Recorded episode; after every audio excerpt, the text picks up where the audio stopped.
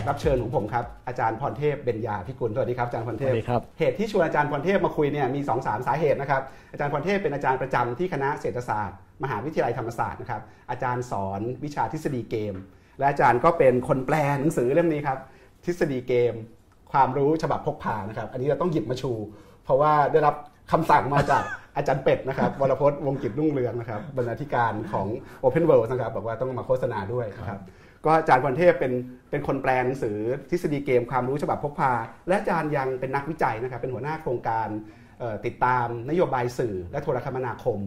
หรือว่า NBTC Policy Watch นะครับเป็นโครงการวิจัยที่อาจารย์พรเทพกับอาจารย์วรพจน์วงกิจรุ่งเรืองเนี่ยทำเพื่อจับตาดู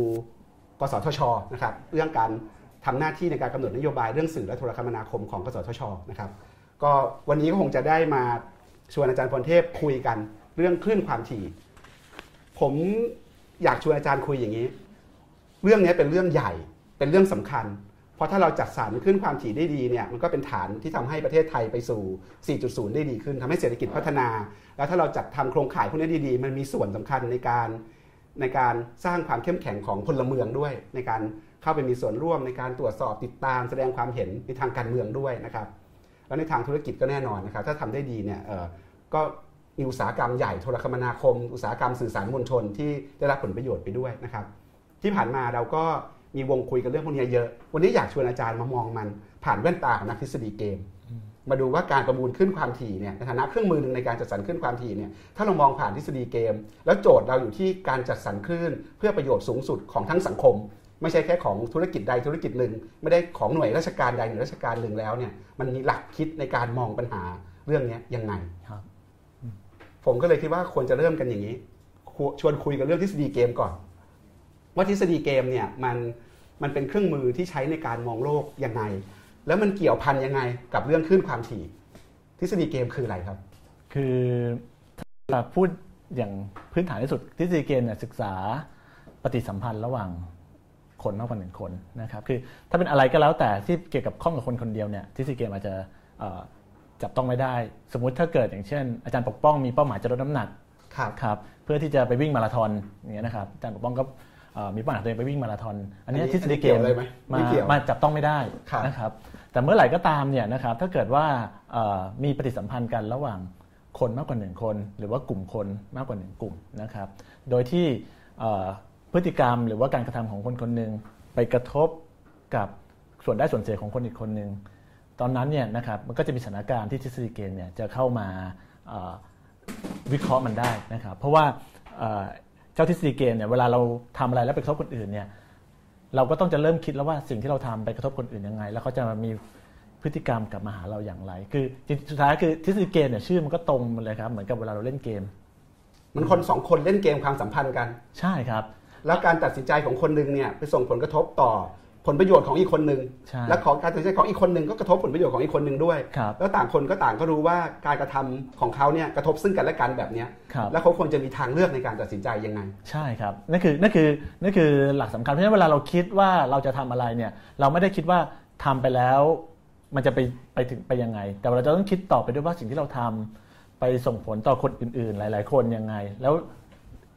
กลับมาเนี่ยเขาจะมีพฤติกรรมยังไงกลับมาหาเรา เพราะฉะนั้นเนยเวลาเราคิดเนี่ย พอเราเริ่มคิดสิ่งแบบนี้เนี่ยเอ่อในทฤษฎีเกมเขาจะเรียกว่าคิดแบบเชิงกลยุทธ์ครับนะครับพอเริ่มคิดอะไรที่เป็นเชิงกลยุทธ์เนี่ยมันก็มีเอ่อมันก็เป็นพื้นพื้นที่ให้ทฤษฎีเกมเนี่ยเข้ามาเอ่อใช้ในการวิเคราะห์ได้ครับอาจารย์พอจะยกตัวอย่างรูปธรรมได้ไหมว่ามันเอาไปใช้ยังไง ทุกคนได้ยินเยอะเลยนะครับ ทฤษฎีเกม ทฤษฎีเกมทฤษฎีเกมเนี่ยแล้วก็นักเศรษฐศาสตร์ก็ใช้ นักรัฐศาสตร์เดี๋ยวนี้ก็เรียนกันเหมือนกันอืมนักการตลาดก็เรียน มันถูกเอาไปใช้ทั่วไปหมดเลย ถ้าเรามองมันในฐานะเครื่องมือเครื่องมือหนึ่งเนี่ยทฤษฎีเกมมันเอาไปใช้อธิบายยังไงก็ได้เอาเริ่มจากการตลาดก่อนสมมติแข่งกันอืมทฤษฎีเกมมันจะมีผลกระทบยังไง ถ้าเกิดสมมติมี 2 บริษัท แข่งกันมีกลยุทธ์แข่งกัน อยากจะดึงผู้บริโภคเข้ามาเนี่ยอาจจะแข่งกันลดราคาก็ได้อืมมันเอาไปใช้ทำยังไงก็คือเอ่อถ้าเกิดเรามองว่าสองบริษัทแข่งกันนะครับ นักเศรษฐศาสตร์เนี่ยจะใช้ทฤษฎีเกมเนี่ยในการวิเคราะห์เรื่องตลาดเยอะนะครับบริษัทที่แข่งกันเนี่ยบางทีถ้าเกิดเราลดราคาสมมตินะครับการลดราคาของเราเนี่ยมันไม่ได้ทำให้เราเรามีผลได้อย่างเดียวเท่านั้นแต่มันทำส่งผลเสียต่อคู่แข่งด้วย มันอาจจะไม่จบแค่ตรงนั้นคู่แข่งอาจจะต้องคิดว่าสิ่งที่เหมาะสมที่สุดเมื่อเราลดราคาแล้วเนี่ยสิ่งที่เขาจะทำก็คืออาจจะต้องลดราคาเพื่อตัดราคากับเราอย่างนี้เป็นต้นนะครับ แล้วทีนี้เนี่ยถ้าเกิดมองไปอย่างนี้แล้วเนี่ย การตัดราคาเนี่ยมันเป็นอะไรที่มันเหมาะสมไหม แล้วถ้าเกิดว่ามีการทำธุรกิจที่ต่อเนื่องกันไปในหลาย ๆ ปีหลาย ๆ เดือนเนี่ยนะครับเอ่อทฤษฎีเกมก็ให้คำอธิบายว่าในบางครั้งเนี่ยผู้ประกอบการอาจจะตัดใจไม่ตัดราคาก็ได้อาจจะร่วมมือกันก็ได้ นี่คือนี่คือแนวการการคิดที่ว่าการที่ผู้ประกอบการคิดว่าสิ่งที่เขาทำเนี่ยมันจะไปส่งผลกระทบกับคู่แข่งยังไง แล้วมันจะส่งผลกลับมา หาเขายังไงนะครับ อันนี้คือตัวอย่างตัวอย่างพื้นฐานที่ที่นักเศรษฐศาสตร์เนี่ยใช้ในการวิเคราะห์กลไกตลาด มันสองบริษัทแข่งกันเมื่อกี้ที่อาจารย์บอกก็คือ สมมติขายกันราคาเท่ากันก่อน แล้วก็แบ่งตลาดกันไป เกิดบริษัทหนึ่งบอกว่าเฮ้ยลดราคาดีกว่าเผื่อจะไปดึงลูกค้าอีกฝั่งหนึ่งมาใช่ไหมครับการลดราคาเนี่ยถ้าอีกฝ่ายหนึ่งไม่ทำอะไรเลย ลูกค้าอาจจะย้ายไปอีกฝั่งหนึ่งที่ลดราคาก็ได้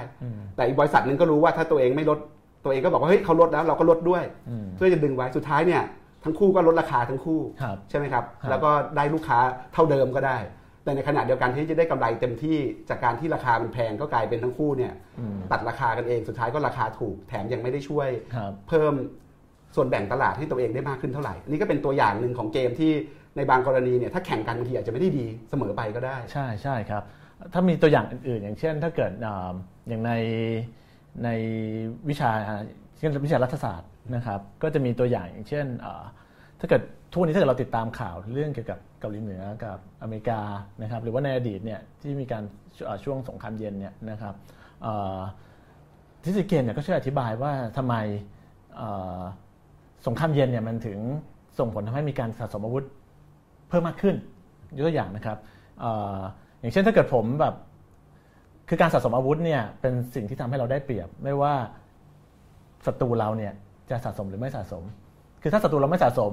แล้วเราสะสมเนี่ยเราก็ได้เปรียบมาก ถ้าศัตรูเราสะสม เราก็ต้องยิ่งสะสม เพราะฉะนั้นเนี่ยโลกที่เอ่อโลกที่มองผ่านทฤษฎีเกมในเรื่องของการสะสมอาวุธเนี่ยก็คือว่าทุกประเทศเนี่ยก็จะต้องมีการสะสมอาวุธด้วยกันทั้งหมดนะครับ ทั้งทั้งๆที่จริง ๆ แล้วเนี่ยสิ่งที่ดีที่สุดสำหรับโลกนะครับก็คือการที่ไม่มีใครสะสมอาวุธเลยอย่างนี้เป็นต้น แต่แต่ว่าว่าเอาเงินไปใช้ในการทำกิจการบริการสาธารณะบริการสังคม ใช่ครับ แต่ว่าเอ่อ ดุลยภาพตรงนั้นเนี่ยมันเป็นดุลยภาพไม่ได้ เพราะว่าเวลาเราคิดเวลาเราคิดเนี่ยเราคิดถึงตัวเองว่าอะไรที่มันดีที่สุดสำหรับเรานะครับเอ่ย่างทฤษฎีเกมเนี่ยมันก็ใช้เป็นเครื่องมือนะครับในการอธิบายปรากฏการณ์อะไรต่างๆ เหล่านี้ ซึ่งมันก็ถูกถูกประยุกต์ใช้ค่อนข้างแพร่หลายในหลาย ๆ ศาสตร์นะครับไม่ใช่เฉพาะแค่เศรษฐศาสตร์ หรือว่าการเมืองนะครับมันยังรวมไปถึง วิชาอื่น เช่นเอ่อชีววิทยานะครับหรือว่าปรัชญาก็มีก็มีการใช้เอ่อเขาไปใช้เครื่องมือทำทำกันยังไงครับเอ่ออย่างเช่นปรัชญาโจทย์เนี่ยเรื่องนะปครัรับชญาเนี่ยปรัชญาเนี่ยเอ่อยกตัวอย่างอันหนึ่งก็คือนักปรัชญาจะชอบมีคำถามว่าเอ่อ moral หรือเอ่อศีลธรรมเกิดขึ้นได้อย่างไรนะครับพยายามอธิบายว่าศีลธรรมเนี่ยเป็นสิ่งที่เอ่อมนุษย์ประดิษฐ์ขึ้นนะครับหรือหรือว่าจริยธรรมเอติกเนี่ยนะครับ กฎกลไกมันเกิดขึ้นได้อย่างไรนะครับมันก็จะมีในใน tradition ก็คือก็ดั้งเดิมเนี่ยคำอธิบายดั้งเดิมก็คือเป็นเรื่องของสังคมนะครับที่ประดิษฐ์ขึ้นมานะครับ แต่ว่าทฤษฎีเกมเนี่ยก็ให้คำอธิบายหนึ่งนะครับว่าจริยธรรมหรือว่าหรือว่าศีลธรรมเนี่ยมันเกิดขึ้นจากที่จากการที่คนคิดอย่างมีเหตุผล แล้วมองแล้วว่าการทำศีลธรรมนั้นเนี่ยจริงๆให้ประโยชน์สูงสุดกับตัวเองในระยะยาว คือมันก็จะเป็น ให้คำอธิบายอีกมุมหนึ่งนะครับที่มันเป็นผลพลอยได้ที่เกิดจากการที่คนเนี่ยพยายามหาประโยชน์สูงสุดให้กับตัวเองครับครับก็ก็เป็นการก็เป็นการพลิกโฉมหน้าของคำอธิบายครับในในในทางในทางปรัชญาครับเราจะเห็นว่าสังคมศาสตร์เดี๋ยวนี้ใช้ทฤษฎีเกมกันเยอะเลยนะครับสังคมศาสตร์เนี่ยเป็นศาสตร์ที่พยายามจะอธิบายสังคมใช่ไหมครับการที่เรามีทฤษฎีเกมอยู่ในมือเป็นเครื่องมือในการอธิบายสังคมเนี่ยมันช่วยให้เรา เข้าใจสังคมได้ชัดขึ้นยังไง เราเห็นอะไรชัดขึ้นผ่านเครื่องมือนี้ คือเอิ่มเครื่องมือเนี้มันอย่างที่บอกนะครับว่ามันเป็นเรื่องของปฏิสัมพันธ์ระหว่างเอ่อคนมากกว่าหนึ่งคน หรือว่ากลุ่มคนมากกว่าหนึ่งคนเพราะฉะนั้นเนี่ยเอิ่มการประยุกต์ใช้เนี่ยมันค่อนข้างกว้างมากเลยครับนะครับ เมื่อไหร่ก็ตามที่มีสถานการณ์ที่เอ่อปฏิสัมพันธ์กันนะครับมีเชิงกลยุทธ์เนี่ยมันก็เอามาใช้ได้หมดนะครับเพราะฉะนั้นเนี่ยการใช้ทฤษฎีเกมเนี่ยมันก็ ทำให้เราเนี่ยมันก็เป็นเครื่องมือเป็นแว่นตานะครับ ที่เราเราคอยไปดูว่าเอ่อในแต่ละสถานการณ์เนี่ยสถานการณ์เหล่านั้นเนี่ยมันจะขี้คายออกมายังไง เลื่อนเลือกตั้งไม่เลื่อนเลือกตั้งเนี่ยใช้เกมอธิบายได้ไหมทำไมเขาถึงอยากเลื่อนเลือกตั้งทำไมคือไอเลื่อนเลือกตั้งหรือไม่เลื่อนเลือกตั้งเนี่ยจริงๆก็อธิบายได้นะครับ เพราะว่าเอ่อ มันก็เป็นเกมระหว่างอธิคนบายอยากได้แล้วอยากอธิบายไหมคนอยากเลือกอยากอธิบายออกทีวีไหมรายการสดเนี่ยก็มีคนอยากเลือกตั้งธิบคนไม่อยากเลือกตั้งนะครับ ก็เอิ่มแต่ละคนก็มีความต้องการที่ไม่เหมือนกันครับนะครับเอ่อให้เลือกตั้งเร็วก็มีผลแบบหนึ่งนะครับได้เลือกตั้งช้าก็มีผลอีกแบบหนึ่งครับอันนี้เราก็เอ่อจริงๆหลาย ๆ คนก็วิเคราะห์วิเคราะห์ไว้อยู่แล้วนะคครัรับบเอ่อจริงๆแล้วรัฐรัฐรัฐศาสตร์เนี่ยก็ใช้เอ่อทฤษฎีเกมเนี่ยในการวิเคราะห์ได้หลายอย่างนะครับเอ่อนักรัฐศาสตร์จริงๆนักเศรษฐศาสตร์เนี่ยชื่อดังคนหนึ่งที่ใช้วิเคราะห์ เอาทฤษฎีเกมไปวิเคราะห์เอ่อในเชิงรัฐศาสตร์เนี่ยก็คือถ้าเกิดอาจารย์บอกว่าน่าจะเคยได้ยินดารอนดารอนอาเซโมกลูครับนะครับก็เป็นนักเศรษฐศาสตร์ดังมากนะครับเอ่ออย่างงานของอาเซโมกลูเนี่ยนะครับหลายๆท่านก็ก็น่าจะเคยรู้จักที่เขียนว่าเขียนเรื่อง Why Nation Fail ครับนะครับก็อธิบายเรื่องของเอ่อการเปลี่ยนผ่านไปสู่ประชาธิปไตยจากเผด็จการ หรือการถอยหลังจากประชาธิปไตยกลับมาสู่ระบอบเผด็จการอืมว่าเอ่อมันมีกลไกอะไรนะครับเอ่อ กลไกอะไรที่ทำให้สังคมเนี่ยก้าวไปสู่ประชาธิปไตย หรือถอยหลังกลับมาสู่ระบอบเผด็จการได้แล้วเขาใช้ทฤษฎีเกมอธิบายโจทย์เนี้ยังไง เขาใช้ทฤษฎีเกมอธิบายโดยที่เอิ่มก็เนื่องจากเกมเนี่ยมันเป็นเรื่องของผู้เล่น แล้วก็กลยุทธ์ใช่ไหมครับทุกทุกครั้งที่เราใช้ทฤษฎีเกมในการอธิบายสถานการณ์ใดๆเนี่ยเราต้องบอกก่อนว่าใครคือผู้เล่น เราต้อง เราต้องมองก่อนว่าเอ่อในแบบจำลองหรือว่าในสิ่งที่เราวิเคราะห์เนี่ยใครคือผู้เล่นนะครับอย่างในกรณีนี้เนี่ยผู้เล่นก็อาจจะเป็นประชาชนกับผู้ปกครองอืมนะครับ แล้วก็อะไรล่ะคือกลยุทธ์ของของของแต่ละผู้เล่นแต่ละคน สิ่งที่เขาทำได้ ผู้ปกครองก็มีทางเลือกว่าจะปล่อยให้เกิดประชาธิปไตย หรือว่าจะกดขี่ประชาชน ประชาชนก็มีทางเลือกว่าจะมาชุมนุมประท้วง หรือว่าจะยอมให้เขากดขี่อืมนะครับ แล้วถ้าเกิดเอ่อ มีการเลือกตั้ง ถ้าผู้ปกครองเลือกเลือกที่จะให้มีการเลือกตั้ง ผลลัพธ์มันจะออกเป็นยังไงนะครับ ถ้ามีการกดขี่และมีการประท้วงผลลัพธ์มันจะออกเป็นยังไง คือนี่มันคือเป็นการสร้างนักเศรษฐศาสตร์เนี่ยชอบสร้างแบบจำลองนะครับแบบจำลองทฤษฎีเกมเนี่ยก็เป็นแบบจำลองที่มีผู้เล่นมีทางเลือกนะครับแล้วก็มีผลลัพธ์ที่เกิดจากขึ้นจากทางเลือกเหล่านั้น แล้วนักทฤษฎีเกมเนี่ยก็จะมาวิเคราะห์ว่าอะไรคือทางเลือกที่ดีที่สุดของของผู้เล่นแต่ละคน แล้วเวลา แต่ละคนเลือกออกมาเนี่ยผลลัพธ์มันจะออกเป็นยังไงนะครับเอ่อเซมากูเขามีคำตอบไหมว่าเราจะเปลี่ยนผ่านจากสถานการณ์ที่ไม่เป็นประชาธิปไตยไปสู่เป็นประชาธิปไตยเนี่ยมันต้องมันต้องออกแบบกติกาของเกมยังไง มันมีมันต้องใช้กลยุทธ์แบบไหนยังไงถึงจะได้ คือมันก็มีสุดท้ายมันก็จะออกมาในรูปเรื่องของว่ารูปแบบสถาบันตั้งต้นแบบไหน ที่จะนำให้สังคมเนี่ยไปสู่แผนแผนไปสู่ประชาธิปไตยได้ หรือว่า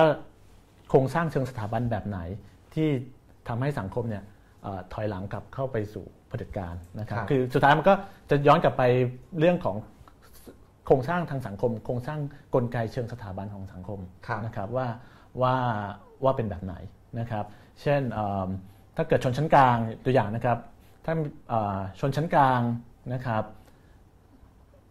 ร่วมมือกับเอ่อประชาชนที่เป็นส่วนใหญ่ของประเทศเนี่ยก็สามารถที่จะเอ่อ ล้มล้างระบบที่เป็นเผด็จการเพื่อที่จะนำสู่ประชาธิปไตยได้เผด็จการเนี่ย dictator หรือว่าผู้นำเผด็จการเนี่ยถ้าเกิดทราบอย่างนั้นก็จะต้องปล่อยให้สังคมไปสู่ประชาธิปไตยอันนี้ก็เป็นเป็นโครงสร้างสังคมแบบหนึ่งที่คนชั้นกลางเนี่ยมีฐานะที่ใกล้กับคนชั้นล่างมีมีผลประโยชน์ที่สมที่ที่สมมูลกันที่ร่วมกันนะครับ ซึ่งมันก็นำไปสู่อิมพิเคชันของมันก็คือการสร้างสังคมที่เท่าเทียมม ช่องว่างระหว่างคนชนชั้นกลางกับชนชั้นล่างเนี่ยไม่กว้างจนเกินไปชนชั้นกลางใกล้กับคนชั้นล่างมากเนี่ยมันก็จะสร้างเอ่อพลังทางสังคมที่เปลี่ยนผ่านได้ แต่ถ้าเกิดช่องว่างมันเยอะเนี่ยชนชั้นกลางอาจจะเลือกที่ไปอยู่กับเอ่อผู้นำเผด็จการแล้วก็กดขี่สังคมไปเรื่อยๆอย่างนี้เป็นต้นครับนะครับอันนี้ก็เป็นตัวอย่างของการใช้ทฤษฎีเกณฑ์ในในการวิเคราะห์ครับเอ่อทางรัฐศาสตร์ครับกำลังสนุก แต่ว่าเพลินวันนี้ไม่ได้ชวนอาจารย์ประเทพมาคุยเรื่องเลือกตั้งไม่เลือกตั้งนะครับ แต่ว่าเราที่เราพยายามคุยกันก็เพื่อให้เห็น ว่าทฤษฎีเกมเนี่ยมันเป็นเครื่องมือเครื่องมือแบบหนึ่งในการทำความเข้าใจสังคม ทั้งการเมืองทั้งเศรษฐกิจทั้งวัฒนธรรมนะครับ แล้วเราเอามันไปยุกใช้ยังไงได้บ้างนะครับ ทีนี้พอเราเริ่มพอเห็นชุดของเครื่องมือแบบนี้แล้วว่าเป็นเรื่องของปฏิสัมพันธ์ระหว่างคนสองคนใช่ไหมครับ ว่าเป็นเรื่องที่การคนกมากระกว่าทำมากกว่าหนึ่งคนมากกว่าหนึ่งคนนะครับแล้วก็การกระทำของคนคนหนึ่งส่งผลกระทบต่ออีกคนหนึ่งแล้วก็กลับกันด้วยนะครับแล้วแต่ละคนก็มีความรู้ระดับหนึ่งนะครับเกี่ยวกับผลจะรู้หรือไม่รู้ก็ขึ้นอยู่กับเป็นเกมแบบไหนยังไงครับมีทั้งเกมร่วมมือกันมีทั้งเกมขัดแย้งกัน และไอชุดเครื่องมือเนี้ยถ้าเราเอามาจับกับเรื่องการประมูลขึ้นความถี่มามองมันในฐานะเกมประมูลขึ้นความถี่ เรามองมันผ่านแว่นตานักทฤษฎีเกมเนี่ยเราเราเห็นอะไรบ้าง อาจารย์มองมายังไง คงต้องเริ่มก่อนเลยไหมครับว่าเอ่อ ทำไมต้องมีการประมูลขึ้นความถี่ขึ้นความถี่เนี่ยมันคืออะไรนะครับทำไมสำหรับคนที่อาจจะไม่ได้ตามมาเลย วันนี้เรื่องอาจจะบางคนอาจจะบอกว่าเข้าใจยากนะครับ แต่จริงๆเป็นเรื่องสำคัญ เข้าใจยากใช่ แต่เข้าใจได้นะครับ รายการวันนี้จัดมาเพื่ออยากจะมาคุยกันเรื่องการประมูลแบบ 101 เลย เป็นวิชาพื้นฐานเลยนะครับ ให้เราเข้าใจโลจิกเพื่อที่เราจะได้ไปติดตามตรวจสอบ คนที่ต้องจัดประมูลคือกสทชครับต่อไปได้นะครับงั้นผมตั้งต้นอย่างเงี้ยว่าทำไม เราถึงต้องมีคลื่นความถี่ทำไมถึงต้องจัดสรรคลื่นความถี่ทำไมถึงต้องจัดสรรคลื่นความถี่ผ่านวิธีการประมูลครับคลื่นความถี่เนี่ยเป็นทรัพยากรที่สร้างผลประโยชน์นะครับทั้งให้กับสังคมแล้วก็ในเชิงธุรกิจ เพราะฉะนั้นมันมีมูลค่าของมันอยู่นะครับแต่ว่าคลื่นความถี่เนี่ยมันเป็นทรัพยากรที่ที่เราไม่ได้เห็นราคาของมันชัดเจนนะครับ แล้วก็ การที่มันมีมูลค่าเนี่ยใครๆก็ต้องอยากเอ่ออยากจะนำมันไปใช้ประโยชน์แต่มีจำกัดแบบมีจำกัดใช่ครับ เป็นทรัพยากรที่เราอาจจะรู้สึกว่าแบบเอ้ยไม่เห็นมีเลยอืมมันแบบอยู่บนอากาศอยู่บนอะไร แต่ว่าเป็นทรัพยากรที่ถ้าเกิดเอาไปใช้ในเรื่องหนึ่งแล้วเนี่ย ก็เอาไปใช้ในเรื่องอื่นไม่ได้อืมนะครับ อย่างเช่นเอ่อคลื่นถ้าเกิดสมัยก่อนเรามีโทรทัศน์ ถ้าเกิดเอาขึ้น 700 ไปใช้กับโทรทัศน์แล้ว 700นี่ก็ต้องใช้กับโทรทัศน์ไปใช้กับโทรศัพท์มือถือไม่ได้นี่เป็นต้นเพราะฉะนั้นเนี่ยคลื่นความถี่เนี่ยมันมีจำกัดอยู่นะครับแล้วมันเอาไปใช้ทำอะไรบ้างครับคลื่นความถี่ในกิจการอะไรที่เรามองเห็นโทรศัพท์มือถือเวลาเราคุยกันเนี่ยต้องอาศัยคลื่นความถี่ครับดูทีวีดิจิตอลเนี่ยก็ต้องอาศัยคลื่นคลื่นความมคาวถี่ความถี่ใช่ครับอีกหน่อบยเราพูดถึง Internet of Things อินเทอร์เน็ตแห่งสรรพสิ่งเนี่ยคลื่นความถี่ก็มีครับก็มีส่วนสำคัญก็เอ่อก็ต้องใช้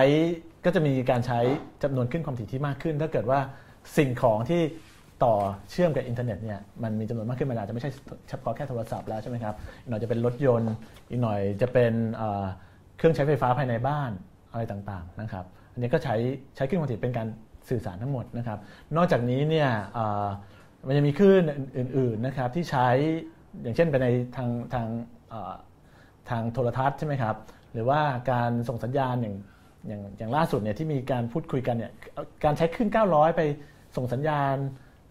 ระหว่างอ่ารถไฟนะครับให้อำนาจสัญญาณรถไฟนะครับ หรือว่าการใช้ระหว่างการการเดินการเดินทะเลเอ่อเรือเดินทะเลนะครับ ระหว่างอ่าเอาโอกาสภาคพื้นดินต่างๆพวกนี้เป็นการใช้ขึ้นความถี่ทั้งหมดครับนะครับ แล้วในแต่ละย่านคลื่นเนี่ยแต่ละอันเนี่ยมันก็อย่างที่บอกคือว่ามันมีคุณสมบัติที่แตกต่างกันนะครับคลื่นความถี่ที่มันเหมาะสมกับการใช้กับ โทรศัพท์มือถือ หรือว่าการใช้ข้อมูลอินเทอร์เน็ตแบบแบบไร้สายเนี่ยก็จะมีมูลค่าที่สูงกว่าเป็นเป็นที่ต้องการของของภาคเอกชนมากกว่านะครับ แล้วสิ่งเหล่านี้เนี่ยรัฐก็ต้องจัดสรรนะครับเพราะมันมีจำกัดผลประโยชน์เยอะมีแต่คนอยากได้ ก็ต้องหาวิธีจัดสรรมันใช่ครับโจทย์คือจะจัดสรรมันยังไงครับให้เป็นประโยชน์กับสังคมมากที่สุด ใช่ครับ ทีนี้แบบเอ่อมันมีวิธีในการจัดสรรยังไงบ้าง วิธีจัดสรรเนี่ยถ้าเกิดในอดีต ถ้าเกิดเรา เมื่อประมาณ 20-30 ปีก่อนเนี่ยนะครับ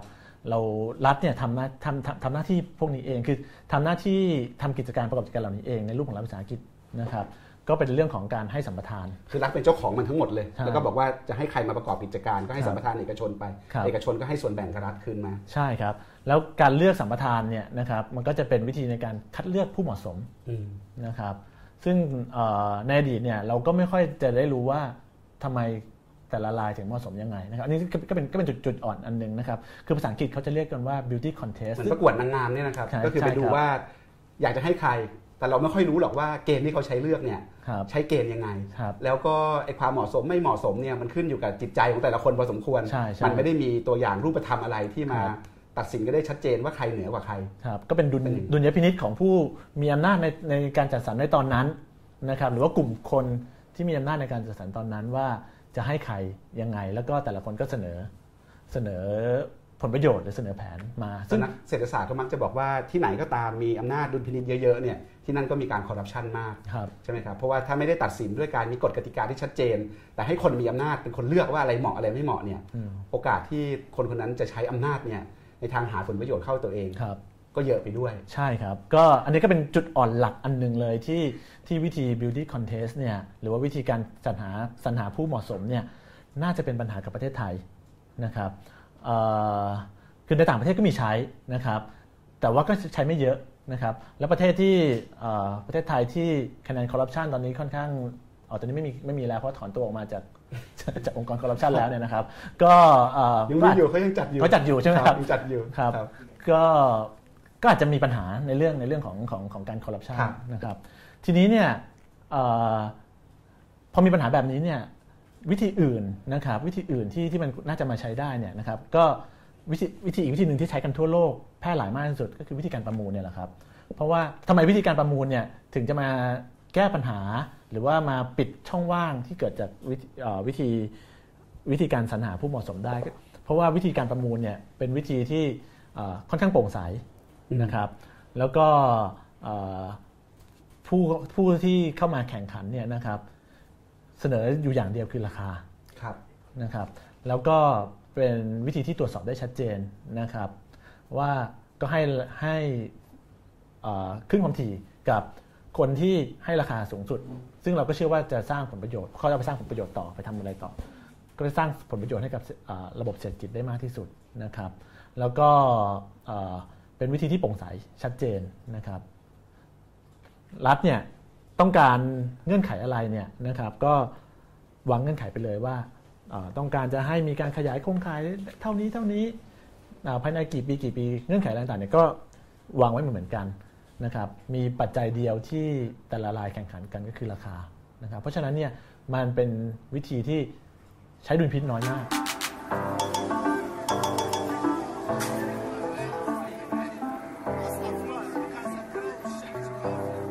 ผมกลับมาชวนอาจารย์พรเทพคุยคุยต่อนะครับ จากครั้งที่แล้วที่ก่อนจะติดไปเนี่ยนะครับเราคุยค้างกันไว้ว่าการประมูลเนี่ยเป็นเครื่องมือที่ดีที่สุดในการจัดสรรขึ้นความถี่ ที่ในสังคมไทยมีมายาคติ 2 เรื่องนะครับ เรื่องแรกก็คือการประมูลเนี่ยมันสนใจแต่เฉพาะราคาใครจ่ายราคาแพงคนนั้นก็ได้ไปอย่างเดียว และมิติอื่นๆ เขาจะไม่สนใจเลยไหมนะครับมิติอื่นๆ เช่น ความครอบคลุมของบริการนะครับ เรื่องราคา หรือเรื่องอื่นๆนะครับมิติเชิงสังคม มิติเชิงการเมืองทางเศรษฐกิจต่างครับๆนะครับอันนี้มายาคติแรก มายาคติที่สองที่คนชอบพูดกันก็คือว่า ถ้าผู้ประกอบการจ่ายค่าประมูลแพงๆแล้วเนี่ยค่าบริการก็ต้องแพงตามไปด้วยอืมเราตอบสองมายาคติเนี้ยยังไงครับเอ่ออันแรกนะครับว่าประมูลเนี่ยสนใจแต่ราคานะครับ ซึ่งจริง ๆแล้วเนี่ยราคาเนี่ยเป็นแค่รูปแบบหรือกลไกที่ใช้ในการสรรจัด หาผู้ชนะหรือว่าหาว่าใครจะได้ขึ้นความถี่ไป แต่ไม่ได้สนใจแต่ราคานะครับ ราคาเป็นแค่ตัวแปรหนึ่งนะครับเอ่อส่วนใหญ่แล้วในในการประมูลทั่วโลกเนี่ยนะครับผู้กำกับดูแลเนี่ยเขาก็จะใส่เงื่อนไขทางสังคมอื่น ๆ ที่แต่ละประเทศเนี่ยแคร์หรือกังวลเช่นอะไรครับนะครับเอ่ออย่างของกรณีของเมืองไทยก็อย่างเช่น เรื่องการครอบคลุมของเออของโครงข่ายว่าจะต้องครอบคลุมประชากรกี่เปอร์เซ็นต์กี่เปอร์เซ็นต์ภายในกี่ปีกี่ปีนะครับเป็นต้นหรือว่าเอ่อ ราคาค่าให้บริการจะต้องต่ำกว่าที่เป็นอยู่นี่ของเมืองไทยชัดเจนนะครับ อย่างกรณี 3G หรือว่า 4G เนี่ยก็คือต้องต่ำกว่าก่อนประมูลนะครับ ในประเทศอื่นเนี่ยนะครับก็ยังก็จะมีอย่างเช่นเรื่องของการจ้างงานนะครับ เรื่องของอการเข้าถึงประชากรในพื้นที่ห่างไกลอะไรเงี้ยนะครับ ประเทศที่เป็นเกาะเนี่ยก็จะต้องมีบอกอีกว่าออยู่ตรงเกาะไหนนะอย่างนี้นะครับ เพราะฉะนั้นส่วนนี้เนี่ย มันสามารถใส่ลงไปในเงื่อนไขการประมูลได้อยู่แล้วนะครับแล้วเงื่อนไขเหล่านี้ก็จะเป็นเงื่อนไขที่ทุกคนเนี่ยเผชิญเหมือนกัน เพราะฉะนั้นสิ่งเดียวที่เหลืออยู่ก็คือว่าแต่ละคนยินดีจ่ายในเงื่อนไขเดียวกันเนี่ยเท่าไหร่มันทุกคนที่เข้าสู่เกมนี้ก็ต้องยอมรับว่าคุณต้องทำเรื่องเรื่องความครอบคลุมให้เรียบร้อยใช่ไหมครับ ใช่ใช่ครับแล้วก็มาดูว่าในเงื่อนไขเหล่านั้นเนี่ยครับใครจะยินดีจ่ายราคาให้กับรัฐจ่ายผลตอบแทนให้รัฐมากที่สุดเท่านั้นก็ได้ มันก็ทำให้ ปัจจัยอื่นเนี่ยมันคงที่เอาไว้ มันก็เลยเหลือแค่ปัจจัยด้านราคาว่าใครยินดีจ่ายมากกว่ากันเท่าไหร่ มันก็เลยดูเหมือนว่าเราสนใจราคาครับแต่จริงๆแล้วเนี่ยเราสนใจทุกอย่างแล้วก็คงมันไว้แล้วครับให้มันเป็นแบบนั้นครับข้อ 2 ถ้าค่าประมูลแพงผลตอบแทนแพง ราคาจะแพงไปด้วยจริงหรือเปล่าอันนี้เนี่ยเป็นบรรยากาศที่เอ่อถกเถียงกันมากที่สุดแล้วก็ยังยังเป็นที่ถกเถียงกันอยู่นะครับ ก็จะอธิบายอีกครั้งหนึ่งนะครับว่าเอ่อในทางเศรษฐศาสตร์แล้วเนี่ยนะครับ การประมูลเนี่ยค่ารายจ่ายที่ที่ที่จ่ายไปจากการประมูลเนี่ยนะครับเป็นสิ่งที่นักเศรษารเรียกว่าต้นทุนจมหรือซังคอสคือเป็นรายจ่ายที่ผู้ประกอบการเนี่ยจ่ายก่อนที่จะเข้าไปประกอบกิจการ และไม่สามารถเรียกคืนได้ไม่ว่ากรณีใดๆนะครับพอมันเป็นต้นทุนจมแล้วเนี่ยหลังจากที่เขาจ่ายไปแล้วเนี่ยเขาก็ลืมไปเลยนะครับไม่ว่าเขาจะจ่ายถูกจ่ายแพงเขาเข้าไปในตลาดไปทำธุรกิจ สิ่งเดียวที่เขาทำเหมือนกันก็คือทำกำไรสูงสุด และไอ้กำไรสูงสุดนี้เนี่ยนะครับ มันก็แทบจะไม่ได้เกี่ยวกับไอ้ราคาตรงนี้เลย เพราะว่าราคานี้มันถูกกำหนดแล้วก็จ่ายไปเรียบร้อยแล้ว เพราะฉะนั้นเนี่ยในส่วนนี้เนี่ยมันก็เหมือนกับว่าไอ้ราคาสูงสุดที่ผู้ประกอบการต้องทำเนี่ยมันก็ต้องให้ได้ประมาณหนึ่งนะครับ ไม่ว่าจะจ่ายยังไง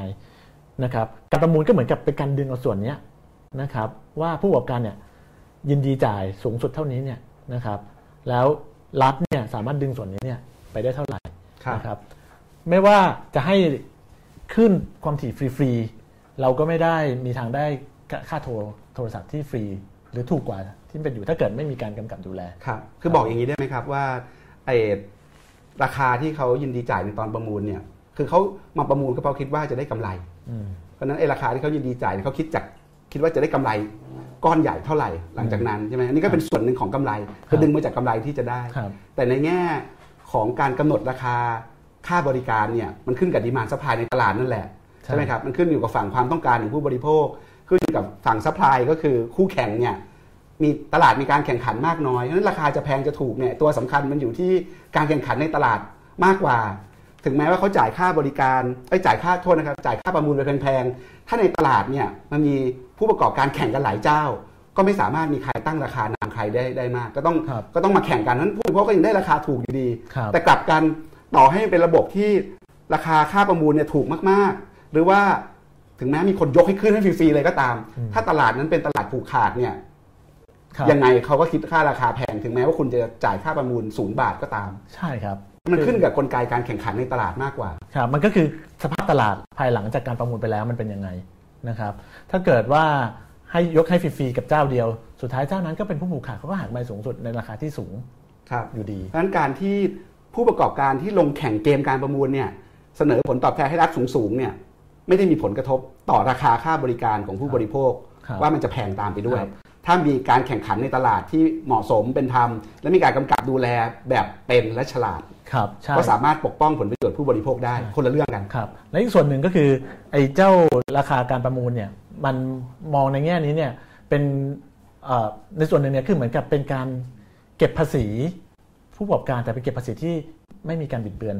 ราคาใดๆทั้งสิ้น ครับ เพราะว่าถ้าเกิดมองว่าเพมันราะเขาป็นผลักภาระให้กับผู้บริโภคไม่ได้ผลักภาระไม่ได้ใช่ มันจะแตกต่างจากระบบสัมปทานที่ว่าจะต้องเป็นเปอร์เซ็นต์ของรายได้ หรือว่าเป็นเปอร์เซ็นต์ของของราคาต่างๆเนี่ยครับ มันก็จะมันอันนั้นเนี่ยจะมีการบิดเบือนกลไกตลาดมากขึ้นไปอีก ครับ ครับผม ทีนี้เราพอจะเข้าใจระบบประมูลกันเรียบร้อยแล้วนะครับ ตอนนี้ระบบเสียงเราก็เรียบร้อยดีใช่ไหมครับ ราบรื่นดีนะครับ ก็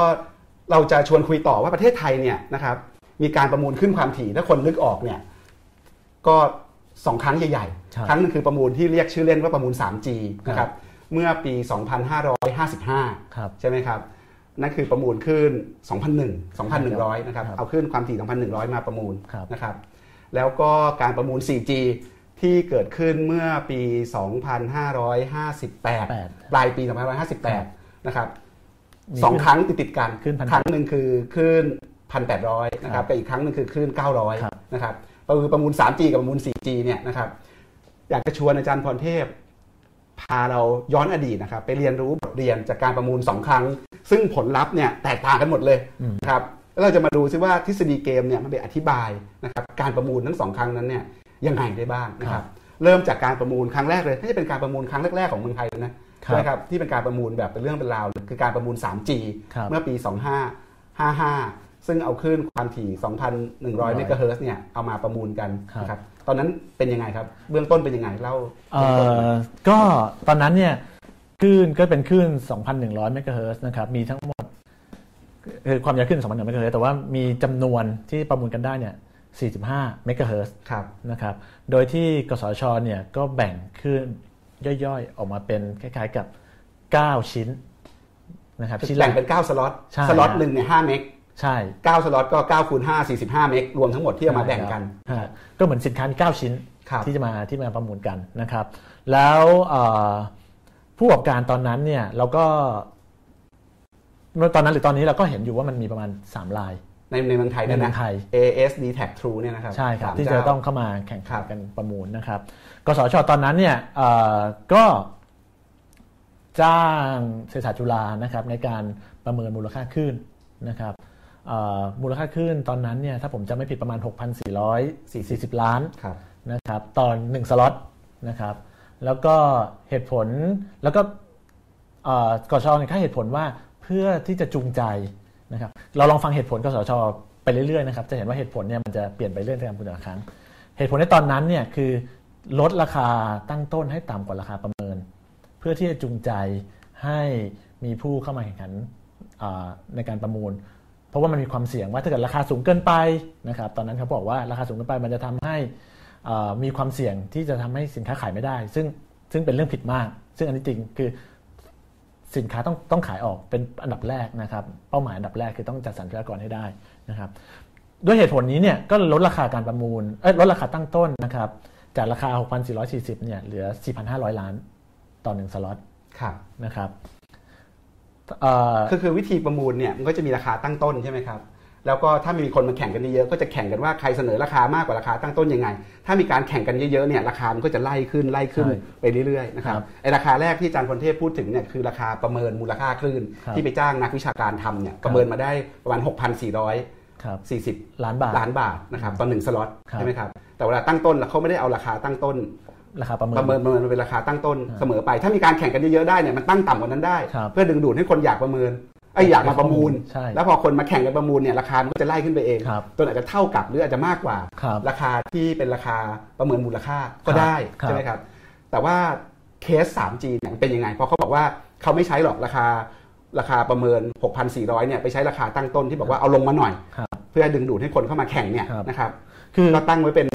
4,500 ล้านบาทต่อหนึ่งสล็อตตอนหนึ่งสล็อตเนี่ยครับแล้วเขาออกแบบกติกาอะไรอีกที่มาครับ คือก็เนื่องจากมันมีสินค้า 9 ชิ้น มีผู้ประมูล 3 ลายนะครับเอ่อกสชเนี่ยออกเกณฑ์มาว่าให้แต่ละลายเนี่ยห้ามชนะหรือว่าห้ามได้ขึ้นความถี่เกินคนละ3สล็อตคือสูงสุดได้คนละ3สล็อตนะครับเหมือนเรามีเก้าอี้ อยู่ 9 ตัวนะครับ แล้วเรามีทีมเล่นกีฬาสีกันมี 3 สี แต่ละสีส่งผู้เล่นมา 3 คนครับ ก็มีผู้เล่นอยู่ 9 คน แย่งเก้าอี้9ตัวครับเพราะฉะนั้นเนี่ยกสศบอกว่าห้ามสีใดสีหนึ่งส่งคนเกิน 3 คนเข้ามาแย่งเก้าอี้นะครับ เพราะฉะนั้นเนี่ยสุดท้ายก็คือว่าแต่ละเจ้าเนี่ยก็ได้กันไปคนละ3สล็อตคือ 9 หาร 3 ก็ได้คนละ 3 ลงตัว เพราะฉะนั้นเนี่ยสินค้าเท่ากับจำนวนผู้เข้าแข่งขัน พูดง่ายๆนะครับเพราะฉะนั้นเนี่ยก็คือการมันไม่มีการแข่งขันกันเลย แต่อาจารย์บอกว่าการประมูลเนี่ยเราใช้เครื่องมือนี้เพื่อให้เกิดการแข่งขันครับแต่ทำไมอย่างเคสแบบเนี้ยเป็นการประมูลเหมือนกัน แต่ก็มีเก้าอี้เก้าตัวมีสามทีม แต่ละทีมมีสามคนก็นั่งกันได้หมดไม่มีใครไม่มีใครแพ้เลยครับอย่างนี้มันจะเรียกว่าเป็นการแข่งขันตรงไหน ก็ก็จะโทษไปที่การประมูลได้ไหมเอ๊ะประมูลไม่เห็นใช้ได้จริงเลย คือมันก็คือเป็นการออกแบบนะครับ คือจริงๆแล้วเนี่ยเอ่อ การออกแบบการประมูลเนี่ยมันไม่มีวิธีไหนที่มันเหมาะสมที่สุดใช่ไหมครับ แต่ว่าเเราสามารถที่จะพอเดาได้ว่าจะมีคู่แข่งประมาณกี่ราย แล้วเราสามารถที่จะออกแบบการประมูลเนี่ยให้มันมีการแข่งขันได้นะครับ อย่างกรณีของคลื่น 3G เนี่ยนะครับก่อนหน้าการประมูลเนี่ยนะครับยังไม่มีการกำหนดว่าแต่ละรายต้องได้ 3 ในช่วงช่วงต้นๆยังไม่มีการกำหนดว่าแต่ละรายต้องได้มากสุด3นะครับ แต่พอช่วงพอใกล้ๆการประมูลเนี่ยก็มีการประกาศเพิ่มขึ้นมาว่า แต่ละรายเนี่ยอ่าจะต้อง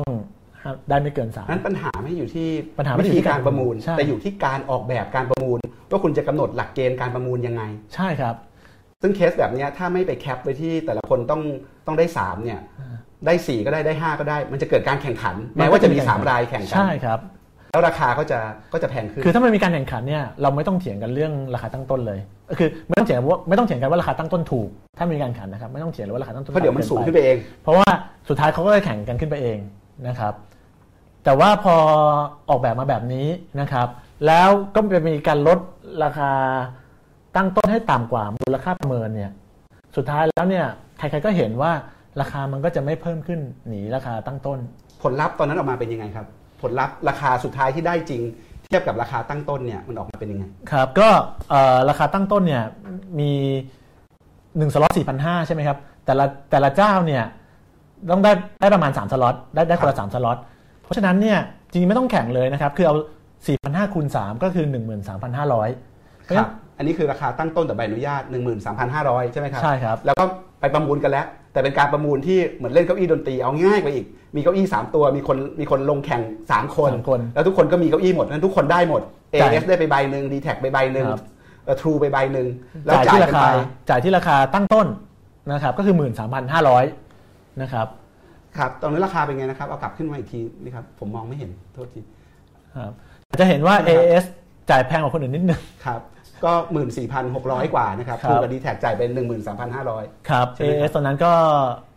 บิดคือนั่นก็แปลว่าประมูลราคาตัวเอง นั่นแปลว่าถ้าเราออกแบบกติกาประมูลที่ไม่มีการแข่งขันเนี่ยนะครับไม่มีการแข่งขันราคามันก็จะไม่ต่างจากราคาตั้งต้น แต่ถ้าเกิดเรารู้อย่างนั้น ราคาตั้งต้นเนี่ยมันควรจะเท่ากับราคาประเมินประเมินมูลค่าคลื่นที่มันควรจะเป็นใช่ครับเป็นตัวตั้งต้น เพราะว่ามันเป็นร้อยมันมันไม่มีอะไรไปไล่ราคาจากการแข่งขันครับกันได้อยู่แล้ว คือจริง ๆ ดีที่สุดแล้วเนี่ย จริงๆแล้วไอ้ไอ้ราคาประเมินเนี่ยมันก็เป็นแค่ราคาประเมิน ดีที่สุดคือเราต้องให้ตลาดเป็นตัวตัดสินครับนะครับตลาดตัวตัดสินคือไอ้เจ้าการประมูลเนี่ยคือตลาดครับนะครับก็จะมีอุปสงค์อุปทานนะครับอุปสงค์ก็คือคนที่ต้องการจะมาซื้อก็ไอ้สามก็คือสามเจ้าเนี้แหทางละครับดีจ่ายของเขา ใช่ว่าจะดีจ่ายสูงสุดเท่าไหร่นะครับ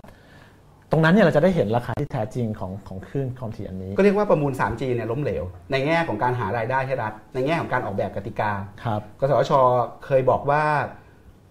ราคาถูกอย่างนี้ยดี ผู้บริโภคจะได้ได้ของถูก เขาไปกำหนดไว้ด้วยว่า ถึงแม้รัฐได้ค่ารายได้ได้ได้ค่าตอบแทนน้อยเนี่ยแต่ว่าให้ผู้ประกอบการลดค่าบริการครับก็ให้กับประชาชนเนี่ย15%อาจารย์ก็เคยทำวิจัยว่าสุดท้ายจริงๆเขาลดเขาลดจริงไหมยังไง ครับ ตอนผมทำโครงการ ABTC Policy Watch นะครับ ก็ได้ลองลองเอาแพ็กเกจต่างๆนะครับ มาลองคำนวณดูเนี่ย ซึ่งก็จะพบว่าเอ่อราคามีเฉพาะแค่บาง บางบางบางรายไม่ใช่ทุกรายนะครับที่ลดลงคือราคาส่วนใหญ่ลดลง แต่ลดลงไม่ถึง 15%ตามที่ตามที่กสชประกาศไว้ คือคือปัญหาคือว่า ปัญหาคือว่าการกำหนดให้ราคาโดยเฉลี่ยลดลง 15%เนี่ยมันทำได้มันตรวจสอบค่อนข้างยาก เพราะว่าผู้ประกอบการเนี่ยก็ออกแพ็กเกจมือถือมาเป็นร้อยๆอันถูกมาก แต่ว่าไม่ไม่โฆษณาครับนะครับ แต่ก็เอาอันนี้แหละมาคำนวณราคาเฉลี่ยนะครับ แต่ราคาที่ แพ็กเกจที่คนส่วนใหญ่ใช้มันก็ไม่ได้ถูกนะครับเอ่อค่าโทรเกินแพ็กเกจก็ยังคิด1บาท50 สตางค์อยู่เหมือนเดิมอย่างเงี้ยนะครับเอ่อเพราะฉะนั้นเนี่ยการกำกับดูแลภายหลังเนี่ยก็เป็นไปได้ค่อนข้างยากนะคครัรับบแล้วก็แล้วก็มันก็มีปัญหาเยอะก็คือตอนนั้นก็ตอนนั้นก็มีการเอ่อถกเถียงกันเรื่องวิธีการกับกสทชนะครับ แต่ว่าสุดท้ายคือก็เห็นชัดว่า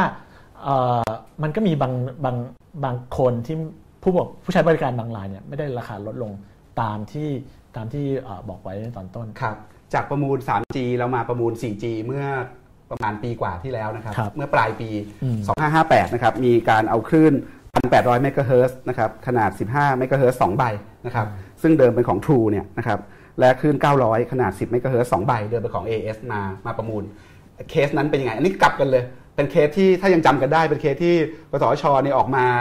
ออกมาโชว์เลย บอกว่านี่เป็นความสำเร็จของการประมูล เพราะว่า แสวงหารายได้ให้รัฐได้สูงสุดเต็มที่เลยครับ ก็คือาอจารพะย์ว่เล่าเล่าให้ฟังหน่อยว่าเกมนี้เป็นยังไงครับครับเอ่อในตอนในช่วงปีปลายปี 2515นะเอ่อ2558 นะครับ ก็มีขึ้นพันแเนี่ยประมูลก่อนนะครับขึ้นพันแตอนนั้นเนี่ยก็มีเอ่อผู้เข้าร่วมประมูลเนี่ยเอ่อทั้งหมด 4 ราย จะสังเกตนะครับว่าตอนประมูลขึ้นพันแขึ้น 900 เนี่ยขนาดของความถี่หรือขนาดของสล็อตเนี่ยไม่เหมือนตอนขึ้น 2001ครับ นะครับคือขึ้นพันแเนี่ยขนาดใหญ่สล็อตละ15 เลย คือเดินเดิมเราซอยเป็นอันละห้าห้าห้าครับคราวนี้เนี่ยขึ้นพันแปดเนี่ยสล็อตละสิบห้าใช่ มัดรวมกันเป็น 15 2 อันสองอัน ต้องเอาทั้งหมด ต้องเอาทั้งหมด ต้องเอาทั้งหมด จริง ๆ แล้วเนี่ย อันนี้เนี่ย ก็เป็น ผมเข้าใจว่าเบื้องหลังก็คือกสชเนี่ยต้องการให้มีจำนวนใบอนุญาตน้อยกว่าจำนวนผู้ประกอบการหนึ่งหนึ่งหนึ่งอันก็คือคล้ายๆกับ n ลบหนึ่งไกลครับๆนะครับ ก็เลยมีการผูกรวมขึ้นความถี่เนี่ยออกมาเป็นก้อนใหญ่ 2 ก้อน แล้วเขาคาดเดาว่าตอนนั้นจะมีคนเข้ามาประมูลอย่างน้อย3ราย แต่เข้ามาจริงๆ4ราย ก็คือเพื่อจะจะสร้างการแข่งขันเทียมเจมขึ้นมาอันหนึ่งครับนะครับจริงๆแล้วเนี่ยเอ่อไอ้เรื่องของขนาดขึ้นความถี่เนี่ยมันก็มีประเด็นนิดนึงนะครับ จริงเราควรจะตามทฤษฎีเนี่ยสินค้าควรจะต้องแบ่งให้เล็กที่สุดนะครับ เพื่อที่จะให้เอ่อผู้ซื้อเนี่ยสามารถเลือก ปริมาณที่เหมาะสมกับตัวเองเพราะบางคนเขาไม่ได้อยากได้เยอะขนาดนั้นใช่เขาอยากได้แค่ห้าครับถ้าเป็นรายใหม่บางทีอาจจะอยากได้แค่ห้าอยากได้สิบถ้าผูกไว้10หรือ15เนี่ยเขาเขาเขาเข้ามาแข่งไม่ได้ใช่ครับมันก็ยิ่งเป็นการปิดโอกาสให้ให้รายใหม่เข้าให้มารายใหม่หรือรายเล็กงั้นยิ่งเข้ามาซอยเล็กไว้หน่อยเนี่ยจะดีใช่ครับก็ตอนนั้นเนี่ยก็จะเป็นแบบนี้นะครับขึ้น 900 ก็เหมือนกัน 900 ก็จะผูกมีทั้งหมด 20 ใช่ไหมครับแต่ที่จะแบ่งเป็น 5 4 อัน ก็แบ่งเป็น 12 อันจะเห็นว่ามี 2 ใบอนุญาตในแต่ละในแต่ละคลื่นความถี่นะครับและสถานการณ์ตอนนั้นเนี่ยนะครับ คนที่เอ่อสัญญาเพิ่งหมดไปเนี่ยก็คือสัญญาสัมปทานหมดไปก็คือ True กับ AS จริงๆชูนี่หมดไปนานแล้วพันแปดใช่ไหมคใช่รับแต่ว่าใช่ประมูลช้ามาประมูลช้าใช่ไหมครับนะครับครับ900 AS เนี่ยก็ก็หมดไปนะครับเพราะฉะนั้นเนี่ยหลังจากก่อนหน้านี้เนี่ยก็จะมีแค่ขึ้น2,001ที่เขาประมูลกันไปก่อนหน้านั้นนะครับเพราะฉะนั้นคนที่ต้องการหนึ่งเนี่ยยังไม่เคยมีใครใช้ไม่เคยมีใหม่ใครใช่ก็เลยไม่มีปัญหาเรื่องผู้ถือครองเดิมไม่มีใช่ครับเพราะฉะนั้นคนที่ต้องการมาก ๆ ในตอนนั้นที่มองกันเนี่ยก็คือ AS กับ True นะครับส่วน d t แทเนี่ยก็มีขึ้นพันแที่จะมาหมดในในในในตอนปีนั้นเขายังไม่หมดในปีเขาหมดปี 2561 คือปีเนี้ยใช่ก็อีกสามปีข้างหน้าในครับในในเวลาณณเวลานั้นนะครับ เพราะฉะนั้นเนี่ยเอ่อมันก็ด้วยหลาย ๆ เหตุผลนะครับ เนื่องจากว่าจำนวนขึ้นความถี่จำนวนใบอนุญาตเนี่ยมันมีน้อยกว่าคนนะครับ มีก้อนใหญ่ แล้วมันมีความไม่แน่นอน ว่าในอนาคต เนื่องจากกสชไม่มีแผนเลยเลยว่า ในอนาคตจะมีขึ้นอะไรออกมาประมูลเมื่อไหร่นะครับไอ uncertainty หรือความไม่แน่นอนเนี้มันเป็นความเสี่ยงเพิ่มเติมของผู้ประกอบการทำให้ผู้ประกอบการเนี่ยอะไรที่ออกมาก่อน แล้วเขากำลังจะไม่มีใช้เนี่ยเขาต้องสู้เพื่อให้ได้มันมาเอาไว้ก่อน เอาไว้ก่อน มันทำให้นะครับมันทำให้เพิ่มแรงจูงใจ ให้ผู้ประกอบการเนี่ยเสนอราคาที่ aggressive หรือว่าก้าวร้าวมากขึ้น สูงเกินกว่าที่ควรจะเป็น ถ้าภาวะปกติ ถ้าเกิดเรารู้ล่วงหน้าว่าจะมีคลื่นไหนออกมาประมูลเมื่อไหร่ ชัดเจนมีแผนครับในการใช่มีแผนมีแผนขึ้นความถี่อะว่าจะครับว่าจะเอาคลื่นไหนมาประมูลเมื่อไหร่เมื่อไหร่จำนวนเท่าไหร่ แต่ละรายก็จะวางแผนได้ว่าโอเค ถ้าพลาดตรงนี้รอยปีหน้านะรอยสองปีข้างหน้า หรือว่ารอยห้าปีข้างหน้าก็จะมีขึ้นนี้ขึ้นนี้ออกผมมาเพิ่งไปสัมภาษณ์คุณหมอประวิตรครับที่สถาพรวงศากสทช เหมือนกันนะครับคุยเรื่อง 6 ปีกสทช ให้คุณหมอวิพากษ์วิจารณ์นะครับการทำงานกสทช ที่ผ่านมาคุณหมอก็พูดประเด็นนี้เหมือนกัน ว่าถ้ามีสเปกตรัมรถแมพดีๆเนี่ยนะครับมันเอามาวางเรียงกันเลยว่าประเทศไทยมีคลื่นความถี่คลื่นไหนบ้างนะครับแล้วแต่ละคลื่นเนี่ยจะเอามาประมูลเท่าไหร่เมื่อไหร่อืมชัดเจนอย่างเงี้ยมันก็จะเป็นการส่งสัญญาณที่ชัดในตลาดเขาไปเตรียมตัวกันได้ แต่ตอนนี้เหมือนกับว่าเราไปเราไปปาร์ตี้อะ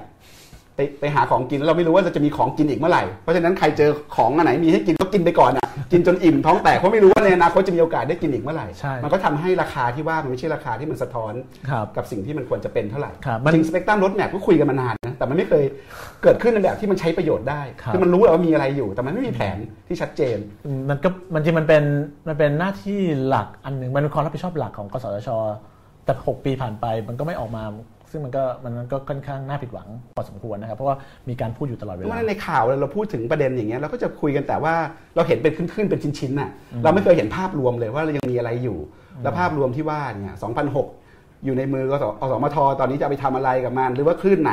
ควรจะไปให้เอาไปทำอะไร ในกิจการอะไรเมื่อไหร่ โทรคมนาคมหรือว่าทีวีดิจิตอลหรือว่าอะไร ครับ มันไม่เห็นแผน ครับ มันก็เลยทำให้การจัดสรรทั้งหมดนี้มันเต็มไปด้วยความไม่แน่นอน อืม ไม่สามารถส่งผลครับในการวางแผนไปได้ใช่มันก็เป็นเรื่องใหญ่อีกเรื่องหนึ่งเหมือนกันนะครับนอกเหนือจากเรื่องเกมประมูลที่เราคุยกันใช่ทีนี้ใช่กลับมาที่การประมูล 4G เนี่ยเมื่อกี้เราพูดถึงว่ามันรวมกันเป็นก้อนใหญ่ขึ้น ราคาตั้งต้นเป็นไง ราคาตั้งต้นเนี่ยตอนนั้นก็เอ่อก็ให้ ITU นะครับตอนนั้นกสทชก็แบบ คือทุกครั้งเนี่ยในการประมูลที่ผ่านมาเนี่ยกสทชเนี่ยจะจะพูดด้วยความภูมิใจว่า มีงานศึกษาวิชาการเป็นที่เป็นที่เป็นที่รองรับ ซึ่งอย่างน้อยมันมันดีครับ ว่าทุกครั้งเนี่ยราคาตั้งต้นผ่านการศึกษาด้วยวิธีอย่างน้อยที่เป็นวิชาการพอสมควร ตอนนั้นก็เหมือนกันนะครับ ให้ ITU เนี่ยศึกษานะครับ ก็มีการพูดเหมือนกันว่าราคาตั้งต้นเนี่ยมันจะต่ำไปไหมหรือว่ามันจะมันจะต่ำกว่าที่ควรจะเป็นไหมแต่ว่าตอนนั้นเนี่ยประเด็นนี้มันมันมันไม่ใช่ประเด็นสำคัญ เพราะว่าเนื่องจากกสชใช้กฎ n ลบหนึ่งไกลๆคือ ใช้ใบอนุญาตจำนวนน้อยกว่า คนที่จะเข้ามาแข่งขันอยู่แล้วนะครับเพราะฉะนั้นอิชูในเรื่องเรื่องราคาตั้งต้นตอนนั้นเนี่ยก็เลยไม่ค่อยเป็นเพราะเชื่อว่าสำคัญมีการแข่งขันแน่ใช่แล้วราคาถึงแม้จะกำหนดไว้ค่อนข้างน้อยครับมันจะขึ้นไปได้เองใช่จากการแข่งขันครับครับตอนนั้นก็เลยจะไม่ค่อยมีมีประเด็นตรงนี้เท่าไหร่นะครับและที่สำคัญคือมันมีอีกเจ้าหนึ่งเข้ามาแข่งขันด้วยนะครับก็คือ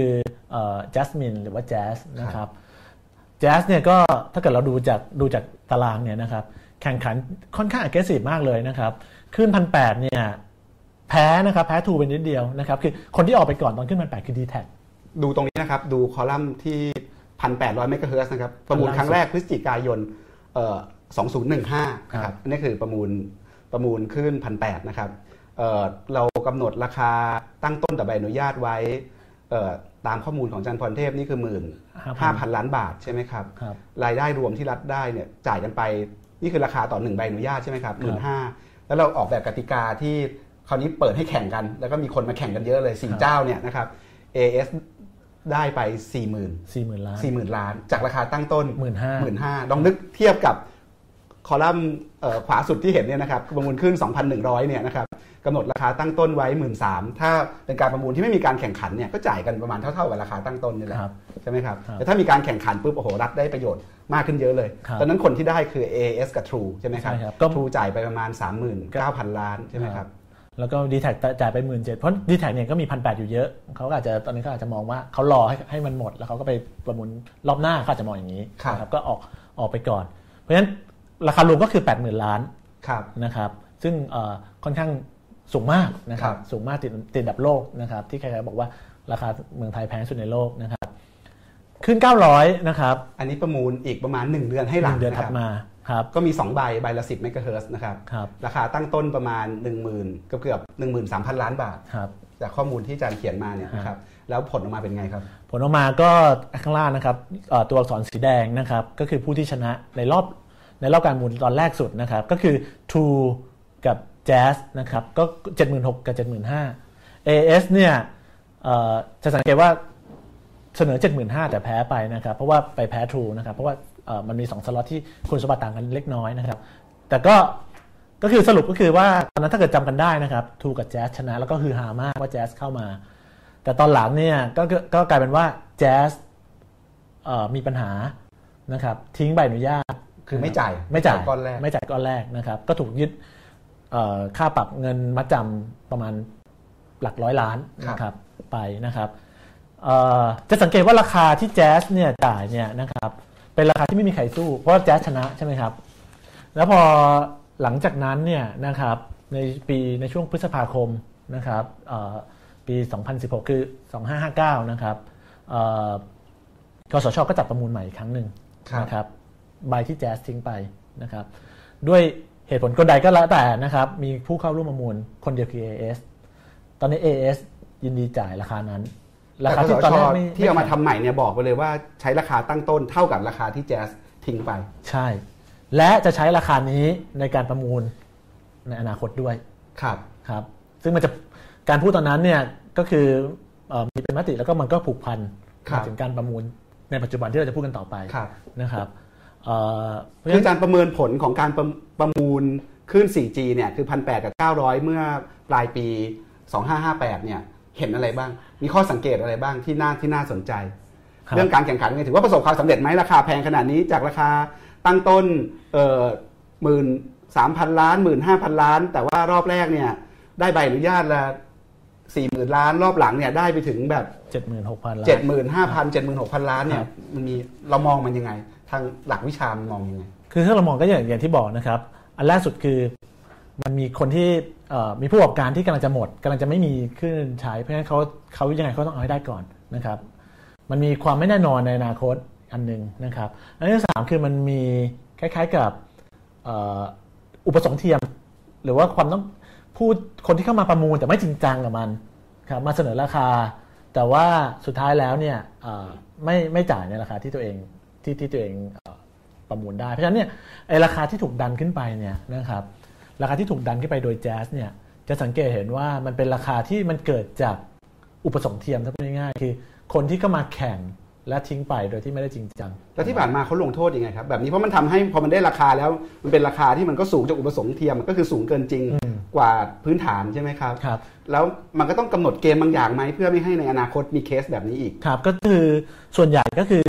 เขาจะให้มีการวางมัดจำเงินเงินวางเงินประกันล่วงหน้านะครับ แต่ว่าเงินประเท่ากันที่ทราบแค่ 640 กว่าล้านใช่เองในในตอนนั้นเนี่ยค่อนข้างเล็กน้อยมากเมื่อเทียบกับเมื่อเทียบกับมูลค่าที่ที่ประมูลได้จริงนะครับเพราะฉะนั้นมันเหมือนกับมันก็ในบริษัทใหญ่ ๆ ที่มีรายรายได้ปีละเป็นหมื่นๆล้านเนี่ยเงินหกหกร้อยเจ็ดร้อยล้านก็อาจจะมองแล้วว่าก็ก็ก็พอจ่ายได้ครับนะครับเอ่อในรอบนี้เนี่ยก็มีมีการปรับปรับปรุงนิดนึงก็คือว่าให้มีการวางหลักประกัน 15%ของราคาตั้งต้นครับในรอบใหม่นี้นะครับ ซึ่งเออตอนนี้ถ้าเกิดใครจะทิ้ง ประมูลชนะแล้วทิ้งเนี่ยจะต้องเสียประมาณ 5,000 ล้านบาท เอาล่ะทีนี้พอมันพอแจ๊สไปก็ตามแต่ราคาที่แจ๊สแจ๊สตั้งตั้งไว้เนี่ยนะครับไอ้เจ็ดหมื่นหกพันกว่าล้านเนี่ยมันก็เป็นราคาที่สูงใช่ ไหมแล้วพอใช้เนี้ยเป็นราคาพื้นฐาน แล้วดันไปเอาราคาสุดท้ายที่คนชนะประมูล แล้วสุดท้ายก็ไม่เอาด้วยเนี่ยมาเป็นราคาตั้งต้น ในการประมูลรอบต่อไปเนี่ยซึ่งคนที่มัอธิบายด้วยด้วยหลักเหตุผลทางเศรษฐศาสตร์ได้ยังไงมันมันอธิบายยังไง มันอธิบายแทบจะไม่ได้เลยนะครับ คือ จำได้ไหมครับที่ตอนแรกที่ที่กสชเคยบอกว่าการตั้งราคาตั้งต้นเนี่ยควรต้องตั้งราคาที่เอ่อเหมาะสมคือต่ำกว่าราคาประเมินเพื่อดึงดูดให้คนอยากมาประมูลใช่เพื่แล้อวให้ก็เดี๋ยวมันมีแข่งการกันเองแล้วมันก็ใช่ดันขึ้นไปเป็นราคาที่ครับควรจะเป็นได้เอง พอตั้ง 76,000 ล้านเนี่ยก็ไม่มีใครอยากประมูลแล้วทำไมรอบนั้น AS ถึงยอมยอมยอมเอารายเดียว ก็น่าสนใจนะครับว่าทำไมเอถึงยอมรายเดียว เพราะว่าถ้าเกิดเขายินดีจะจ่ายตอนนั้นทำไมเขาไม่ประมูลให้ชนะตั้งแต่ ตั้งแต่รอบแรกไปเลย เพราะเขาเขาถอยไปตั้งแต่ตอนนั้นแล้วเขาใช่เขาไม่เอานี่คือราคาที่เขาครับที่แพงเกินกว่าที่เขาจะเอาครับ ใช่ไหมครับ แจ๊สก็เลยได้ไปครับ ผมแจ๊สเข้าก็เลยเสนอไปแล้วก็ผได้มไปเข้าใจว่า ผมเข้าใจเองนะครับว่าการประกาศว่าจะเอาราคานี้เนี่ย เป็นราคาตั้งต้นในครั้งต่อไปทำให้อาจจะทำให้ AS เนี่ย รู้สึกว่าโอเคเอาแต่ตอนนี้เอาแต่ตอนนี้เลยดีกว่า เพราะว่ายังไงก็ต้องไปจ่ายต่อไปนะครับ ซึ่งแต่ก็มันกลายเป็นการบิดเบือนนะครับ หลักพื้นฐานของการประมูล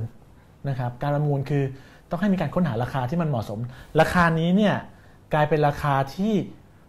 แพงกว่าสิ่งที่สิ่งที่สังคมให้คุณค่ากับมันนะครับเพราะว่าเป็นราคาที่มีอุปสงค์จากใครก็ไม่รู้มามาผลักดันมันขึ้นไปนะครับเอ่อในต่างประเทศเนี่ยมันมีนะครับ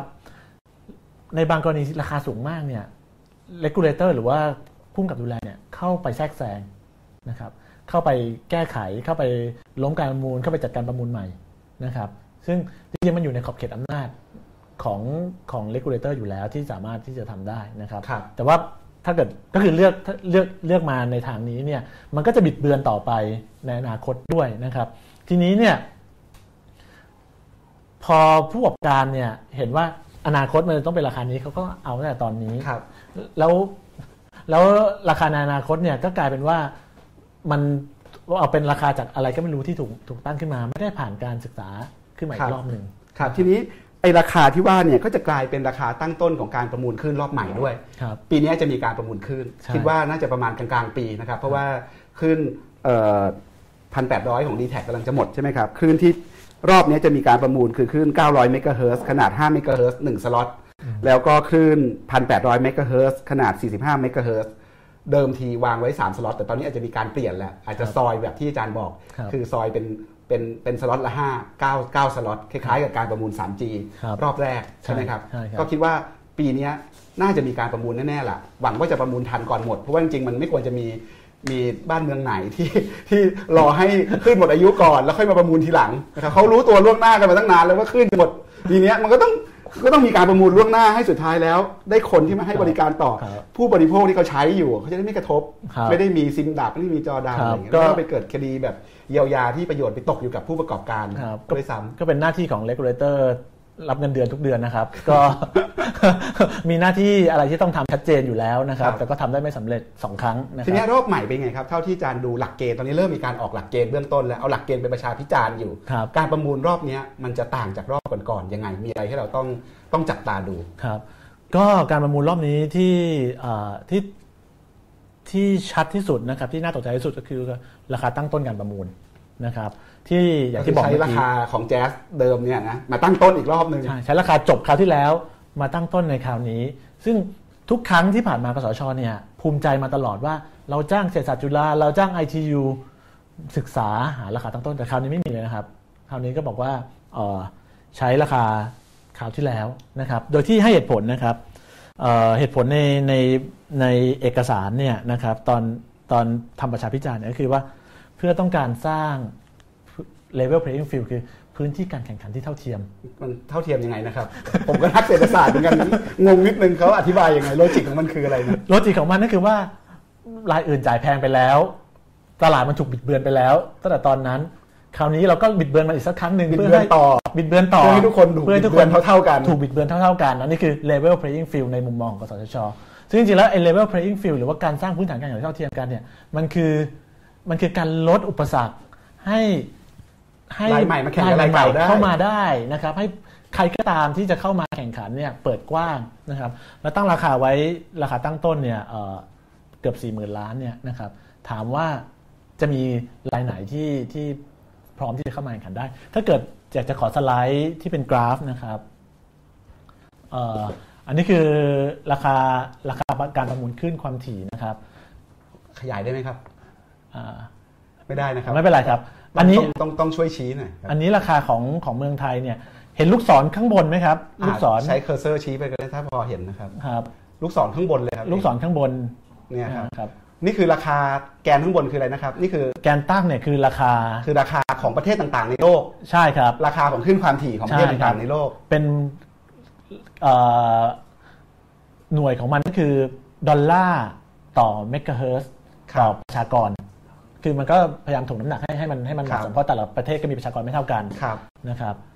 ประเทศไทยเนี่ยนะครับไอ้ลูกศรชี้ชี้ขวามือเนี่ยอนะยู่ครับข้างบนเลยนะข้างบนอยู่ข้างบนเลยนะครับบนมุมขวาเนี่ยนะครับเนี่ยนะครับ คือ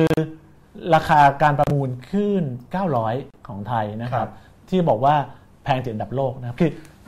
กราฟเนี่ยมันไปไม่ถึงนะครับ มันต้องชี้ว่ามันต้องเลยจอขึ้นไปอีกพอเลยจอขึ้นไปอีกนะครับใช่ครับ ก็คือแบบสรุปก็คือว่าสูงมากใช่ครับคือประมาณราคาที่สูงมาก 3.9 ดอลลาร์ต่อครับเมกะเฮิรตซ์ต่อประชากรครับคือราคาที่สูงมาก แล้วเราจะเอาเอาราคานี้เนี่ยนะครับคือราคาก็สูงที่สุดในโลกอยู่แล้วนะครับ เอาราคานี้เนี่ยไปตั้งเป็น reserve price ขอขอรูปต่อไปนะครับ รูปต่อไปเนี่ยก็เป็นราคาตั้งต้นนะครับ ถ้าเราดูแกนตั้งดีๆเนี่ยนะครับ จุดที่สูงสุดของแกนตั้งเนี่ยนั่นคือ 1.4 ใช่ไหมครับ ประเทศไทยเนี่ยถ้าจะเอาราคาตั้งต้นของเรามาพอดในรูปนี้เนี่ยนะครับจะต้องต่อแกนตั้งไปอีก 2 เท่า คือของเรา 3.9อะครับ ก็คือทะลุจอไป ทะลุนคจรับอไปอีก 2 เท่าก็ยังไม่ถึงประเทศไทยนะครับครับเพราะ 2 เท่านี้เพิ่ง 2.8 แต่ของเราอยู่ 3.9 ก็ต้องทะลุเพดานออกไปอะครับ ก็ใช้วัดเอาเองนะครับวัดเอาเองท่านผู้ชมที่ดูหน้าจอคอมพิวเตอร์อยู่ก็วัดครับเอาขึ้นไปข้างบน มันเลขมันมันสะท้อนอะไรการที่ราคาตั้งต้นแพง มันจะกระทบกับอุตสาหกรรมทั้งอุตสาหกรรมยังไง มันจะกระทบกับโอกาสทางเศรษฐกิจของเรายังไง ถ้าราคาตั้งต้นแพงขนาดนี้ คือหรือจะกระทบกับผลของการประมูลยังไง คืออันนี้มัน common sense มากเลยนะครับ พอเรารู้ว่าราคาของเราแพงที่สุดในโลก แล้วเนี่ย ประเทศไทยไม่ได้มีสภาพทางเศรษฐกิจที่มันก้าวหน้า หรือว่ามีมูลค่าของขึ้นความถี่ที่มันแบบแพงในระดับนั้นนะครับ common sense ก็คือว่าราคาของเราเนี่ยมันแพงเกินไปนะครับเราไม่ต้องอาจจะต้องดูอะไรแค่เปรียบเทียบคนอื่นนะครับแล้วเรายังยังดึงดันที่จะเอาราคานี้เนี่ยไปตั้งเป็นราคาตั้งต้น เพื่อที่จะบอกว่าเพื่อสร้างการแข่งขันที่เท่าเทียมเนี่ยคือมันก็อธิบายค่อนข้างยาก แต่คนนะรับก็บอกว่าเมื่อก่อนเราอยากได้ราคาแพงไม่ใช่เหรอเราจะได้ได้ผลประโยชน์เยอะๆ พอมาคราวนี้ได้ผลประโยชน์เต็มที่เลยจะมาบ่นอะไรจะตอบยังไงครับ ประเด็นคือเราไม่ได้อยากได้ราคาแพงๆนะครับ ประเด็นของเราคือว่าเราอยากให้การประมูลเนี่ยแฟร์แล้วก็มีการแข่งขันเพื่อที่แสวงหาราคาที่มันเหมาะสมคือนะครับอาจารย์พูดถึงราคาที่เหมาะสม คือราคาที่สมเหตุสมผลใช่ซึ่งไม่ใช่ราคาที่แพงที่สุด ไม่ใช่ราคาที่แพงที่สุด แต่เป็นราคาที่สมเหตุสมผลเพียงแต่ที่ผ่านมาเนี่ยถ้าเราออกแบบประมูลไม่ดีคนไม่แข่งขันกันเนี่ยมันได้ราคาต่ำกว่าที่สมเหตุสมผลครับเราต้องการราคาที่สมเหตุสมผล ซึ่งมันมากจากการประมูล แต่รอบที่แล้วเนี่ยมันมีอุปสงค์เทียมเพราะมีเจ้าหนึ่งมามามามามามามามาผลักวิ่งราคาไว้ใช่ผลักราคาไว้แล้วสุดท้ายก็ไม่เอามันก็เลยทำให้ราคามันสูงเกินกว่าที่ควรจะได้ แล้วเราก็ดันไปเอาไอ้ราคาที่มันเทียมเทียมๆที่ว่าเนี่ยสูงเทียมเทียมๆที่ว่าเนี่ยซึ่งสูงกว่าราคาที่เหมาะสมมาเป็นราคาตั้งต้น ประเด็นอยู่ตรงนั้นมากกว่า ใช่ครับนนนั่นคือประเด็นเลยครับว่าจริงๆเราไม่ต้องไปเถียงกันว่าราคามันแพงหรือมันถูก แต่เราดูว่ามันมีการแข่งขันที่มันเหมาะสมไหม นะครับแล้วราคาเป็นเท่าไหร่เนี่ยก็เป็นเท่านั้นก็โอเคงั้นเงื่อนไขของการแข่งขันที่เหมาะสมก็คือต้องมีคนแข่งเยอะๆ แล้วก็ไม่ต้องไปไปไปผูกของให้ใหญ่เกินไป ให้ของมันกระจายกระจายเล็ก ๆ หน่อยครับ เช่นไม่ต้องไปผูกไว้เป็น 15 เป็นก้อนเดียว เป็นกระจายเป็นก้อนละ 5 5 5ครับ5แบบเนี้ยดีกว่าใช่ไหมใช่ครับแล้วก็บางคนก็บอกว่าคสชบอกก็อยากให้แข่งขันไง เขาก็เลยออกกติกาที่เรียกว่า n ลบหนึ่งขึ้นมาอืม n ลบหนึ่งที่ว่าเนี่ยคืออะไรที่มันช่วยให้เกิดการแข่งขัน หรือจะไม่ช่วยให้เกิดการแข่งขัน หรือจะมีการเสียประโยชน์อืมจากการใช้ประโยชน์จากคลื่นยังไงจากกติกาที่ว่าครับคือ n ลบหนึ่งเนี่ย n ลบหนึ่ง n พูดง่ายๆคือจำนวนคนที่จะเข้ามาประมูล ลบหนึ่งก็คือว่าจำนวนใบอนุญาตจะน้อยกว่าจำนวนผู้เข้าประมูลเนี่ยหนึ่งจุดหนึ่งเพราะฉะนั้นมีเนี่ยสามใบต้องมีคนประมูล 4 คนถึงจะมาแข่งกันประมูล3ใบใช่ถ้าเมื่อไหร่ที่มีคนแข่งแค่ 3 คน เราไม่สามารถเราจะไม่เอาออกมาประมูล3ใบนะครับเราจะมาประมูลแค่2สองใบใบเพราะฉะนั้นก็จะมีใบหนึ่งถูกเก็บไว้เฉยๆ ไม่ถูกเอาไปใช้ครับไม่ได้ถูกเอามาประมูล ซึ่งอันนี้เนี่ยเป็นปัญหามากๆนะครับ คืออันนี้เนี่ยสิ่งที่ทำคือพยายามสร้างการแข่งขันเทียมขึ้นมาอีกแล้วนะครับ การแข่งขันเทียมที่เกิดจากการ ลดอุปทานลงนะครับคือถ้าเกิดนักเศรษฐศาสตร์เนี่ยจะนึกถึงเส้นอุปสมตัดอุปทานใช่ไหมครับไอ้ราคาไอ้จุดตัดอันนี้เนี่ยเป็นราคาที่เหมาะสมราคาตลาด ทีนี้กลายเป็นว่าการที่ใช้ n ลบหนึ่งเนี่ยอุปทานมันลดลง ราคามันก็สูงขึ้นอยู่แล้วนะครับแต่ราคาที่สูงขึ้นนั้นเนี่ยมันไม่ใช่ราคาที่เหมาะสมแล้ว ราคาที่เหมาะสมมันคือเป็นราคาที่สินค้ามีเท่าไหร่ แล้วคนก็มาแข่งขันประมูลกันไป ราคาไม่ใช่ก็เป็นเท่านั้นนะครับการที่ n ลบหนึ่งเนี่ยคือการเราเอาขึ้นความถี่เนี่ย เอาไปเก็บเอาไว้นะครับ โดยที่เพื่อให้จำนวนผู้แข่งขันเนี่ยมากกว่าจำนวนใบอนุญาตแล้วก็มีการแข่งขัน แต่อย่าลืมว่าขึ้นความถี่เนี่ยนะครับเป็นมันไม่ใช่มันไม่ใช่น้ำมัน มันไม่ใช่ป่าไม้ มันไม่ใช่ก๊าซธรรมชาติคลื่นความถี่เนี่ยเป็นทรัพยากร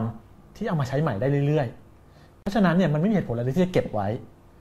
คือถ้าเกิดถ้าเกิดมันมีอยู่แล้วมาใช้วันนี้ใช้ใช้เร็วเท่าไหร่ก็สร้างประโยชน์ได้เท่านั้น คือถ้าเกิดเราใช้สูตร n ลบหนึ่งเนี่ยมันไปขึ้นอยู่กับว่าจะมีคนมาแข่งกี่คนอืมแล้วถ้าเกิดมันมีคลื่นจำนวนหนึ่งที่เราอยากเอามาประมูล เพื่อไปใช้ประโยชน์ทางเศรษฐกิจให้ได้เนี่ยแทนที่จะเก็บไว้เฉยๆเนี่ยถ้ามีคนเดินเข้ามาน้อยกว่าที่ควรจะเป็นเราไม่สามารถเอาคลื่นทั้งหมดเนี่ยไปใช้ได้หมดอืมใช่ไหมครับมันก็ถูกเก็บไว้ส่วนหนึ่งครับงั้นผมถามใหม่ว่า ถ้างั้นเราจะมีวิธีออกแบบการประมูลยังไง ที่เราสามารถใช้คลื่นความถี่ที่เรามีอยู่เนี่ยให้ ถูกเอาออกไปใช้ได้อย่างเต็มประสิทธิภาพ ในขณะเดียวกันก็เป็นกติกาที่มีการแข่งขันด้วยอืมครับ ถ้าเกิดเราแล้วก็จะได้มีการไล่ราคาไปให้ได้ราคาที่เหมาะสมที่เป็นประโยชน์กับสาธารณะได้จริงๆถ้าเรามองถ้าเรามองประสบการณ์ที่ผ่านมาตอนนี้เราเริ่มมีประสบการณ์อยู่พอสมควรนะครับ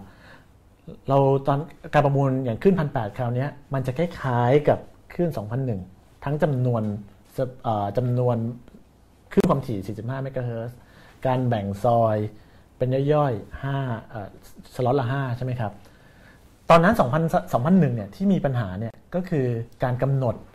เพดานสูงสุดของให้แต่ละลายถือครองไม่ให้เกิน 3 มันไม่ เพราะฉะนั้นเนี่ยมี 3 ลายแบ่งของกัน 9 คน แต่แต่ละลายไม่ให้เกิน3เนี่ยเพราะฉะนั้นก็ไม่มีการแข่งขันกันก็ได้ไปคนละ 3 เท่ากันนะครับตอนนั้นเนี่ยปัจจัยที่ทำให้ไม่มีการแข่งขันคือจุดนี้ก็คือการไปกำหนดเพดานว่าห้ามถือเกิน ลายละ 3 สล็อตนะครับถ้าเกิดเราเรียนรู้ประสบการณ์จากตรงนั้นเนี่ยนะครับแล้วเรายอมให้นะครับผู้ประกอบการเนี่ยสามารถแข่งขันกันประมูลนะครับคือเอาสินค้าเอาขึ้นคอมพิวามถี่ทั้งหมดเนี่ยมาประมูลนะครับโดยที่นะครับ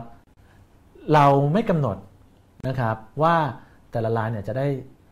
สูงสุดได้ได้ถือครองได้เท่าไหร่ อันนี้เนี่ยก็จะเกิดการแข่งขัน ก็จะเกิดการแข่งขันได้ เพราะว่าบางรายอย่างเช่น d t แทเนี่ยเขาอาจจะไม่มีแล้วเขาอาจจะต้องการ 5 หรือ 6 ใช่ไหมครับ ซึ่งถ้าเกิด 5 หรือ 6 เนี่ยมันก็จะเป็นเบียดคนอื่น เพราะมันมีอยู่ 9 อย่างเงี้ยนะครับ ถ้าเกิดความต้องการเนี่ยมันบวกกันแล้วมันเกิน 9 เขาก็จะมีการแข่งขันไล่ลาขึ้นไปนะครับ มันก็ทำให้อุปสงค์ส่วนเกินเนี่ยพอราคาสูงขึ้นอุปสงค์ส่วนเกินมันก็จะ ค่อยๆลดลดลดลดลดลง เพราะฉะนั้นมันมีวิธีที่สร้างการแข่งขันได้อยู่ โดยที่ไม่ต้องใช้สูตร n ลบหนึ่งใช่ครับถ้ามีคนมา 3 ปล่อยไปแค่ 2 เพราะว่าจะเก็บหนึ่งไว้เลยเก็บไว้ทำไมครับครับเอาออกมาทั้ง 3 ใบอนุญาตนี่แหละ ถ้าสมมติมันจะมี 3 ถ้ามี 9 ก็ออกมาทั้ง 9 อันนี่แหละครับแล้วก็หาวิธีก็คืออย่าไปแคปมันไว้ ว่าแต่ละคนต้องถือได้แค่ได้แค่ครับ3ให้ถือได้มากกว่านั้นได้ เขาก็จะเกิดการแข่งขันแล้วก็ไล่ราคา ราคามันก็จะวิ่งไปได้ครับอย่าลืมว่า priority สำคัญนะครับ จากโจทย์ทั้งหมดที่เราพูดมาเนี่ย objective สำคัญที่สุดของสิ่งที่เราพูดทั้งหมดก็คือ จะต้องมีการจัดสรรทรัพยากรให้ได้ หน้าที่ของของกสชคือ เอาทรัพยากรออกมาใช้ อันนี้อย่าคือเอาสำขึ้นไปกองอยู่เฉยใช่อย่าขึ้นๆแต่เอาออกมาก็ไม่ใช่เอามาขายถูกครับๆใช่ไหมหนึ่งก็คือต้องออกมาใช้ แต่ออกมาแล้วก็ไม่ใช่แปลว่าขายใครก็ได้ขายถูกยังไงก็ได้ใช่ต้องออกแบบกติกาให้เหมาะสม ให้คนมาแข่งกัน เพื่อให้ได้ให้รัฐได้ผลตอบแทนสมน้ำสมเนื้อครับในราคาที่เหมาะสมไอ้แก่นมันอยู่ตรงนั้นตั้งใช่ อันนี้พอมาสร้างราคาเทียมๆขึ้นมาเนี่ย กลายเป็นว่ามันไปขัดแย้งกับวัตถุประสงค์อันแรกคือเอาเครื่องออกมาใช้ ซึ่งมันก็คือมันสามารถมีวิธีการออกแบบที่ทำให้ทั้งสองวัตถุประสงค์มันไปด้วยกันได้ครับนะครับไม่ใช่ว่าต้องต้องเทรดออฟหรือว่าต้องแลกอันไหนอย่างหนึ่งเพราะฉะนั้นวันนี้ถ้าจะให้อาจารย์แนะนำกสทช ในการประมูลขึ้นที่จะเกิดขึ้นปีเนี้ยประมูลยังไงให้ได้เอาขึ้นความถี่ออกมาใช้ได้อย่างเต็มที่ ในขณะเดียวกันรัฐก็ได้ราคาที่เอามาคุยได้เหมือนกันว่าเป็นราคาที่ ที่เหมาะสมครับแบบที่ประมูล 4G มาอย่างเงี้ยอาจารย์จะแนะนำเขาว่าต้องออกแบบยังไง ตั้งแต่ราคาตั้งต้นทำยังไงออกแบบกติกายังไง สรุปอีกทีว่าต้องทำยังไงครับ ก็ราคาตั้งต้นเนี่ยนะครับ ส่วนใหญ่แล้วเนี่ยในทุในทั่วโลกเนี่ยเขาก็จะมีการศึกษากันนะครับ สิ่งที่มันเกิดขึ้นเมื่อสองสปีที่แล้ว มันอาจจะไม่ใช่สิ่งที่มันเกิดขึ้น สิ่งที่จะเป็นไปในในในในปัจจุบัน คือราคาที่เคยเป็นราคาตั้งต้นในปีที่สองปีที่แล้วอาจจะไม่ใช่ราคาปัจจุบันเพราะฉะนั้นต้องมีการอัปเดตใหม่ตลอดเวลานะค ต้องรับมีการประเมินมูลค่าขึ้นความถี่ใช่ ส่วนที่จะออกมาใช่ ไม่ได้ไปเอาราคาที่เคย เคยดันไว้สูงๆ ตอนนั้นเอามาเป็นราคาตั้งต้นครับก็ต้องมาคำนวณ แล้วจากอันเราได้ราคาประมูลตรงนี้เสร็จปุ๊บไอ้ราคาตั้งต้นเนี่ยราคาประเมินตรงเนี้ยเสร็จปุ๊บราคาตั้งต้นมันควรจะเป็นเท่าไหร่ของราคาของราคาประเมินนั้นเอ่อโดยถ้าเกิดเป็นตัวอย่างที่ดีในต่างประเทศเนี่ยก็คือมันจะต่ำกว่าราคาประเมินนิดนึง นะครับเพราะว่ามันก็มีความเสี่ยงอยู่จริงๆการประเมินมันก็ไม่ได้เป๊ะๆนะครับเพราะฉะนั้นมันก็มี error มีอะไรอยู่บ้างเพราะฉะนั้นเนี่ยเราก็ใช้เราก็ใช้สิ่งที่เรียกว่าแบบ conservative หรือว่าอนุแบบอนุรักษ์นิยมที่สุดคือว่าให้มันต่ำมานิดนึงนะครับเพื่อที่ให้มั่นใจว่าราคาตั้งต้นเนี่ยจะไม่สูงเกินกว่ามูลค่าครับนะครับเพื่อที่จะดึงดูดให้อ่าผู้ประกอบการเนี่ยเข้ามาแข่งกัน อันนี้อันนี้คือในส่วนของราคาตั้งต้นนะครับอ่าส่วนกฎกติกาการประเมิน ส่วนกฎกติกาเนี่ยก็พยายามสร้าง การแข่งขันให้เกิดขึ้นนะครับเอ่อผมเข้าใจว่าเงื่อนไขปัจจุบันเนี่ยคือก็จะมีการก็จะมีการแคปอยู่คือเอ็นลบหนึ่งเนี่ยยกเลิกนะคครัรับบเอาขึ้นความถี่เนี่ยอันไหนที่พร้อมที่จะมาใช้งานเนี่ยเอามาประมูลให้หมดนะครับ แล้วเอ่อถ้าเกิดจะมีการแคปหรือจะมีการการตั้งเพดานไว้เนี่ยเราก็ต้องดูอีกทีหนึ่งว่า เอ่อเพดานที่เหมาะสมเนี่ยมันควรจะเป็นเท่าไหร่ แต่ไม่ใช่แค่ว่าว่าไม่ใช่แบ่งกัน 15 แบบเดิม ใช่ไม่ใช่แบ่งกันว่า โอเคเอ่อเก้าแบบเอาไปคนละสามอันนี้อันนี้มันก็มันก็ทำลายวัตถุประสงค์ของการประมูลว่าต้องให้ตลาดเป็นตัวจัดสรรว่าใครควรจะได้ราคาเท่าไหร่ในปริมาณเท่าได้ปริมาณเท่าไหร่ในราคาเท่าไหร่นะครับคือปล่อยให้ตลาดเป็นตัวจัดสรรนะครับ เพราะฉะนั้นเนี่ยเอ็นลบหนึ่งนะครับไม่ควรมีนะครับเอ่อการแคปว่า จะต้องได้ไม่เกิน 15เมกะเฮิรตซ์นะครับไม่ควรมีนะครับแบ่งซอยเป็นซอยเป็นซอยย่อยๆเนี่ยอย่างละชิ้นละห้าเนี่ยดีแล้ว แต่ไม่ควรจะไปบอกว่าห้ามคนไหนได้เกิน 3 ชิ้นนะครับเพราะว่ามีสองเจ้าได้ไปแล้ว 15 คือเจ้าใหม่เนี่ยคือประมูลใหม่เนี่ยถ้าเจ้าถ้าเจ้าเดิมที่เคยได้แล้วได้อีกเนี่ยยังไงก็เกิน 15 อยู่แล้วครับแล้วไอ้เลข 15เนี่ยมันจะมี มันจะมันมีมันมีเหตุผลเบื้องหลังอะไรยังไงกันแน่ครับนึกออกไหมครับก็คือก็คือ 15เนี่ยมันไม่ได้มีความหมายอะไรเลยว่า ว่าจะต้องจะต้องไปแคปอยู่อย่างนั้นนะครับเพราะว่ามันก็มีบางคนได้ 15 ไปเรียบร้อยแล้วครับนะครับเอ่ออันนี้ก็อันนี้คือก็ฟังดูมันก็ดูมีหลักมีการชัดเจนอยู่ทำไมกสทชเขาไม่มีนักเศรษฐศาสตร์เหรอทำไมทำไมทำไมเขาถึงคิดอย่างที่อาจารย์คิดไม่ได้ก็ดูพื้นฐานหรอกดูถามนักเศรษฐศาสตร์ที่ไหนก็มักจะก็อย่าผงมนี้แหละคุยดูรับก็ก็จะคิดอะไรคล้าย ๆ แบบนี้แหละครับแต่ทำไม ทำไมเขาถึงถ้าจะเป็นองค์กรเดียวนะถ้าเป็นองค์กรที่ดูแลเรื่องนี้ แต่ทำไมถึงคิดเรื่องพวกนี้ไม่ได้ผมก็ตอบยากเหมือนกันนะครับว่าคือเขาคงมีนักเศรษฐศาสตร์อยู่เยอะอะครับ แล้วคงคงถกเถียงกันเยอะ แต่ก็แต่ละครั้งที่ที่มีมีเกณฑ์การมูลออกมาเนี่ย มันก็คือคือมันเหมือนกับโฟกัสเนี่ยโฟกัสขององค์กรเนี่ยจะไปอยู่ที่ราคา คือจริงๆเนี่ยเป็นองค์กรกับเขาเองเนี่ยแหละครับที่ไปสนใจราคานะครับ ในตอน 2001 เนี่ย เวลาเขาเถียงที่เขาที่เขาที่เขาวิพากษ์วิจารณ์คือว่าวิจารณ์การออกแบบที่ไม่มีการแข่งขัน ราคามันผลตามมาคือราคามันไม่วิ่งนะครับ ครั้งที่สองก็เหมือนกันเขาวิพากษ์วิจารณ์เนี่ยเขาวิพากษ์วิจารณ์การออกแบบที่มันทำให้มันมีดีมานเทียมมีอะไร แล้วก็ยังไปดึงดันให้ใช้ราคานั้นนะครับคือราคาวิ่งเกินไปก็นี่ก็ไปบอกว่าประสบความสำเร็จว่าราคาได้ราคาแพงที่สุดในโลกครับนะครับครับครั้งนี้ก็เหมือนกัน ครั้งนี้เนี่ย พอเป็นแบบนี้เนี่ยเอ็นลบหนึ่งมันแทบจะไม่มีความหมายเลยเพราะราคาเนี่ยมันแพงสุดในโลกไปอยู่แล้ว ยังไงมันก็ไม่มีใครแข่งกันเท่าไหร่หรอกครับ คือคือถ้าเกิดจะให้มีการแข่งเอาเอ็นลบหนึ่งเนี่ยคุณตั้งราคาต่ำๆก็ได้อย่างเงี้ยราคาตั้งต้นต่ำๆก็ได้ มันก็จะมันก็จะน่าเป็นแต่ไม่ได้หมายไม่ได้หมายความว่าจะให้ใช้เอ็นลบหนึ่งแล้วราคาต่ำนะครับก็คือ คือสุดท้ายแล้วคือมันก็ต้องมองในภาพรวมอะว่าพื้นฐานสุดคือให้มันมีกลไกในการแสวงหาราคา โดยกลไกตลาด จริงๆ เมื่อกี้ที่พูดไปก็แซวกสทชนะครับจริงเพื่อความเป็นธรรมกับกสทชเนี่ยจริงๆเราคุยกับนักเศรษฐศาสตร์ในกสทชคงคิดคล้ายๆ อย่างที่อาจารย์คิด เราเคยคุยกับกสทชบางคน เคยสัมภาษณ์บางคน ก็คิดแบบนี้แหละ แต่มันน่าสนใจว่าทำไมถึงไอ้ความคิดที่มันดูอิงกับหลักวิชาเนี่ยเมื่อมันมันไปอยู่เมื่อมันผ่านกระบวนการที่สุดท้ายกลายเป็นมติสุดท้ายแล้วเนี่ยไอ้ความคิดเหล่านี้มันหายไปไหน มันออกเป็นความคิดที่มันอธิบายทางวิชาการได้ค่อนข้างยากในทางเศรษฐศาสตร์การเมืองนี่น่าสนใจมากเลยว่า ไอกระบวนการข้างในของมันเนี่ยมันมีการแปลงสิ่งที่มีเหตุมีผลเป็นหลักวิชา ให้กลายเป็นสิ่งที่ไม่ค่อยมีเหตุมีผลไม่ค่อยมีหลักวิชาได้ยังไงซึ่งอันนี้ต้องต้องน่าทำเป็นการศึกษาแบบเศรษฐศาสตร์การเมืองนะครับที่มาส่วนใหญ่ก็เวลาเวลาเวลาคุยกับใครเนี่ยนะครับเขาก็บอกเหมือนกันว่าประเทศไทยเนี่ยวิชาการ คือถ้าเกิดเราจะศึกษาองค์กรต่างๆในประเทศไทยเนี่ยให้เอานักเศรษฐศาสตร์การเมืองมาศึกษาเนี่ยจะเข้าใจได้ง่ายกว่า การตัดสินใจเชิงนโยบายต่างๆเนี่ยส่วนใหญ่มันจะเป็นเรื่องทางเศรษฐศาสตร์การเมืองเมื่อกี้เราพูดถึงการประมูลขึ้นพันแปดเมื่อกี้ไม่มีอีกอันหนึ่งใช่ไหมครับเออคือมันมีขึ้น 900 ติดออกมาอีกติ่งหนึ่งใช่ไหมห้าเมกอย่างเงี้ยอันนี้มันจะเป็นยังไง อีกอันหนึ่งใช่ไหมครับ โอเค ขึ้น 900 อันนี้เนี่ยประมูลยังไงมันมันคอนเซิร์นก็คือ โอเค เนื่องจากมันมีหนึ่งสล็อตนะครับ อันนี้เนี่ยก็เอ็นลบหนึ่งไม่ได้เนาะนะครับ ก็คือเขาก็จะประมูลนะครับ แต่ว่าถ้าเกิดมีคนเข้าประมูลน้อยมากน้อยกว่าสองคนเนี่ยเขาก็จะเขาก็จะรอนะครับว่ามีใครประมูลอีกไหมถ้าไม่มีเขาก็ต้องก็จะประมูลด้วยราคานี้ตอนนี้อิชูของของขึ้น 900 ที่ผมเข้าใจตอนนี้เนี่ยคือว่ามันจะไปมันจะมีเรื่องของการใช้ขึ้น 900 ไปในการทำอนัตสัญญาณรถไฟความเร็วสูงด้วยนะครับ ตอนนี้ก็ไม่แน่ใจว่า ผมไม่แน่ใจว่ามีมติไปยังนะครับ ว่าจะมีการประมูลหรือไม่หรือไม่ประมูลนะครับ concern ก็เป็น concern เดียวกันนั่นคือเรื่องของราคาตั้งต้นนะครับ ที่ใช้ราคาคราวที่แล้วมามาเป็นราคาตั้งต้นในคราวนี้นะครับผมแล้วก็ควรจะต้องประมูลไหมในการจัดสรรสุดท้ายแล้วมันขึ้นอยู่กับว่า spectrum roadmap หรือว่าแผนการใช้คลื่นความถี่มันคืออะไร คือถ้าเกิดว่า จะใช้ในโอเคอนาสัญญารถไฟ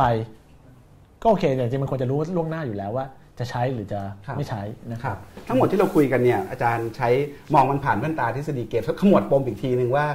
ทฤษฎีเกมมันช่วยให้เราเข้าใจไอ้โลกของเกม การประมูลของการจัดสรรขึ้นความถี่ตรงนี้ยังไงมันให้อินไซต์อะไรกับเรา ก็เราก็จะเห็นเลยนะครับว่าพฤติกรรมของคนเนี่ยมันก็เป็นไปตามกติกาของการประมูลคือ กติกาของเกมที่มันถูกออกแบบมานะครับคือการประมูลเนี่ยมันจะเวลาเราพูดถึงทฤษฎีเกมเราก็วิเคราะห์เกมแบบนี้จะมีเอาคำมีผลแบบนี้ แต่การประมูลเนี่ยมันจะเริ่มที่การประมูลที่ดีเนี่ยคือเริ่มที่ผลลัพธ์ก่อนว่าเราอยากเห็นผลลัพธ์อะไร แล้วเราถอยกลับไปว่าเราต้องออกแบบกติกายังไง เพื่อให้ผู้เล่นที่เข้ามาเล่นในเกมที่เราออกแบบเนี่ยมีพฤติกรรมอย่างที่เราต้องการและนำเราไปสู่ผลลัพธ์นะครับ ถ้าเกิดอาจารย์ปกป้องจะขายของทั่วไปเนี่ย เป้าหมายของอาจารย์ปกป้องอาจจะเป็นเรื่องให้ได้รายรับสูงสูงสุดนะครับ แต่ถ้าเกิดเป็นอองค์กรภาครัฐเนี่ยก็ต้องเป็นเรื่องของประสิทธิภาพนะครับ เป็นเรื่องของการแข่งขันเรื่องอะไรต่างๆเนี่ยแต่ละแต่ละการประมูลเนี่ยก็อาจจะมีผลลัพธ์ที่ที่ต้องการต่างๆกันนะครับ แล้วการออกแบบเนี่ยแหละนะครับ ออกแบบกติกาที่ให้ผู้เล่นเนี่ยเข้ามาแข่งขันเนี่ยนะครับ มันก็จะนำไปสู่ออกแบบดี มันก็จะนำไปสู่ผลลัพธ์อันหนึ่งออกแบบไม่ดีมันก็อาจจะนำไปสู่ผลลัพธ์ แบบหนึ่งนะครับ การประมูล 3-4 ครั้งที่ผ่านมาเหมือนเป็นห้องเรียนนะครับให้นักนักเรียนทฤษฎีเกม นักเรียนเศรษฐศาสตร์แล้วก็ประชาชนโดยทั่วไปเนี่ยเห็นว่าในแต่ละในแต่ละจุดของการออกแบบเนี่ยมันมีประเด็น แต่ละการประมูลเนี่ยมีประเด็นที่แตกต่างกันนะครับเราสังเกตว่าไอ้ประเด็นเหล่านี้เนี่ยถ้าเกิดมีปัญหาเนี่ยก็จะให้ผลลัพธ์ไปในทิศทางต่างๆนะครับที่บางทีเราก็แบบก็คือเป็นเป็นประเด็นที่ ให้เรามามาวิพากษ์วิจารณ์กันว่ามาว่ามันควรต้องปรับปรุงยังไงครับเรื่องเรื่องสุดท้ายนะครับ เรื่องสุดท้ายก่อนเมื่อกี้เราดูตัวเลขเราบอกว่าตอนนี้ราคาของประเทศไทยเนี่ยราคาขึ้นประเทศไทยเนี่ยแทบจะสูงที่สุดในโลกแล้ว มันในทางทฤษฎีเกมในทางเศรษฐศาสตร์มันก็มีอยู่คำหนึ่งใช่ไหมที่เราได้ยินบ่อยๆคือเอ่อ winners curse นะครับคือเป็นคำสาปนะครับของผู้ชนะอืมครับเราถึงจุดนั้นหรือยังไอราคาที่แพงอยู่ทุกวันนี้มันเป็นคำสาปของ ของคนชนะไหมเอ่อคือ winner curse เนี่ยนะครับก็มันเป็นสถานการณ์ที่ว่าผู้ชนะจริง ๆ ไม่รู้ว่ามูลค่าของสินค้าที่ตัวเองชนะเนี่ยมันมันเป็นมูลค่าเท่าไหร่นะครับ อาจจะเพราะว่าเขาไม่มีข้อมูลที่ดีพอนะครับ แล้วก็มูลค่าเหล่านั้นเนี่ยคนอาจจะมีข้อมูลที่ดีกว่าเขานะครับ ทีนี้เวลาผมไปไปแข่งอะไร แล้วผมไม่มีข้อมูลที่ดีพอนะครับ คนอื่นมีข้อมูลที่ดีกว่าผม แล้วผม ข่งจนผมชนะเนี่ย การชนะเนี่ยเป็นข่าวร้ายของผมอืมเพราะว่าคนที่รู้ดีกว่าผมเขายังไม่อยากจะชนะนึกออกไหมครับ เพราะฉะนั้นอันนี้ก็เลยเป็นเป็นที่มาของ winner winners curse เพราะฉะนั้นเนี่ยเอ่อถ้าตัวอย่างของ winner's curse ที่ชัดเจนนะครับมันมีการประมูลอีกอันหนึ่งในประเทศไทยที่เรายังไม่ได้พูดกัน แต่ว่ามันเป็นอีกฝั่งหนึ่งก็คือกสทช. จัดเหมือนกันใช่ประมูลทีวีดิจิตอลนะครับเป็นยังไงครับอันนั้นประมูลทีวีดิจิตอลเนี่ยเอ่อตอนนั้นเนี่ยก็มีประมูลทั้งหมด 24 ช่องนะครับ แล้วก็ แต่ละรายเนี่ยนะครับ จะสังเกตว่ามีรายเดิมที่เคยทำทีวีเนี่ยอยู่ไม่กี่เจ้านะครับ ส่วนใหญ่ก็เป็นรายใหม่เคยทำ content มาก่อนนะครับ แล้วก็เห็นว่าประตูเปิดแล้วจะมีสามารถเป็นเจ้าของทีวีของตัวเองได้นะครับ แต่ว่าผู้ประกอบการส่วนใหญ่เนี่ยเวลาจะเสนอราคาเท่าไหร่เนี่ยเขาก็ต้องคิดมูลค่าทางธุรกิจไว้ในหัว แต่การที่ landscape ของภูมิทัศน์ของทีวีเนี่ยมันเปลี่ยนไปเนี่ย การประเมินเนี่ยมันทำได้ยากนะครับ แล้วถ้าเกิดเราไม่รู้ราคาประเมินเนี่ยนะครับ สมมติถ้าเกิดเราเราอาจจะสุ่มตัวเลขมั่วๆเพราะเราไม่รู้ราคาประเมินเนี่ยตัวเลขที่เราคิดมาก็อาจจะเป็นตัวเลขสุ่มๆนะครับ คนที่ชนะก็เป็นคนที่สุ่มตัวเลขได้สูงที่สุดใช่ไหมครับ ส่วนคนที่รู้แล้วแพ้ก็คือเป็นคนที่รู้ว่าราคาจริงเท่าไหร่ แต่ว่าเจอคนที่สุ่มราคาสูงเนี่ยชนะไปนะครับ เพราะฉะนั้นลักษณะของการประมูลทีวีดิจิตอลเนี่ยมันเป็น classic case ของสิ่งที่เรียกว่า winner's curse หรือว่าคำสาปผู้ชนะ คือผู้ชนะจริงก็ไม่ได้รู้ว่าสินค้าที่ได้มาเนี่ยจะสร้างมูลค่าให้เราเท่าไหร่นะครับ คนที่ชนะคือคนที่มองโลกในแง่ดีที่สุดนะครับจะมีมันจะมีคนที่แบบอมองโลกในแง่ร้ายมองโลกในแง่ดีมองโลกในแง่ดีที่สุด คนที่ชนะคือคนที่มองโลกในแง่ดีที่สุด และปกติคนที่มองโลกในแง่ดีที่สุดเนี่ยก็คือประเมินมูลค่าที่มันสูงกว่าความเป็นจริงใช่ไหมครับเพราะมองโลกในแง่ดีที่สุด แล้วก็ก็ต้องรับคำสาปนั้นไป นะครับการประมูล 4G รอบที่แล้วเป็นแบบนี้ไหมการประมูลคนที่เขายอม 4G จ่ายราคาแบบ 75,000 76,000 ล้านเนี่ยเอ่อลักษณะของการประมูลคลื่นความถี่โทรศัพท์เนี่ยมันจะแตกต่างนิดนึง เพราะว่าผมเข้าใจว่าผมเชื่อว่า AS True d t a c เนี่ยรู้มูลค่าคลื่นเพราะเขาประกอบกิจการมา 20-30 ปีเนี่ยเขารู้ดีว่าคลื่นเนี้ยเขายินดีจ่ายเท่าไหร่นะครับแต่ก็อาจจะมีบางรายเช่นแจ๊สอาจจะ เอ่อ over optimistic หรือว่ามองโลกในแง่ดีไปก็ผลักราคาขึ้นไปนะครับคือมันอาจจะไม่ได้ในแง่นี้คืออาจจะไม่ใช่เป็น winners curse สักทีเดียวนะครับแต่ก็อาจจะเป็น curse อะไรบางอย่าง ที่จะต้องมารับภาระเอ่อราคาที่แพงกว่าที่มันควรจะเป็นครับนะครับครับ มีคำถามจากทางบ้านไหมครับ ก็จริงๆ101 ก็จะเกาะติด เรื่องราวที่สื่อทั่วไปไม่ค่อยให้ความสนใจมากเท่าไหร่นะครับ อย่างเรื่องการประมูลคลื่นความถี่ก็คิดว่าเป็นทรัพยากรสำคัญ และเป็นฐานในการพัฒนาเศรษฐกิจสังคมการเมืองต่อไปข้างหน้าในยุคต่อไปนะครับ เราจริงๆเรามีโจทย์เรื่องดิจิ t a ลทรานส์ฟอร์เมชันนะครับการเปลี่ยนผ่านไปสู่สังคมเศรษฐกิจดิจิทัลที่ 101 ให้ความสนใจต่อเนื่องอยู่แล้วนะครับถ้าท่านเข้าไปในเว็บไซต์ 101 เนี่ย the 1 0 1 world เนี่ยเข้าไปที่ library ในนั้นก็จะมีมี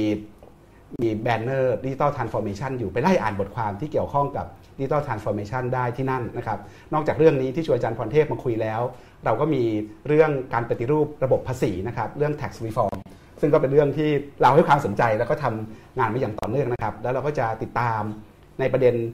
ใหญ่ ๆ ประเด็นสำคัญสำคัญ ที่วันนี้คนอาจจะยังไม่สนใจ แต่เราคิดว่าเป็นประเด็นที่คนต้องให้ความสนใจ เพราะนี่คือฐานที่จะพาเราไปสู่สังคมเศรษฐกิจการเมืองไทยในยุคใหม่ข้างหน้าได้นะครับ วันนี้ขอบคุณอาจารย์พรเทพนะครับที่ให้เกียรติมาร่วมแลกเปลี่ยนมาสอนทฤษฎีเกมพื้นฐาน มาสอน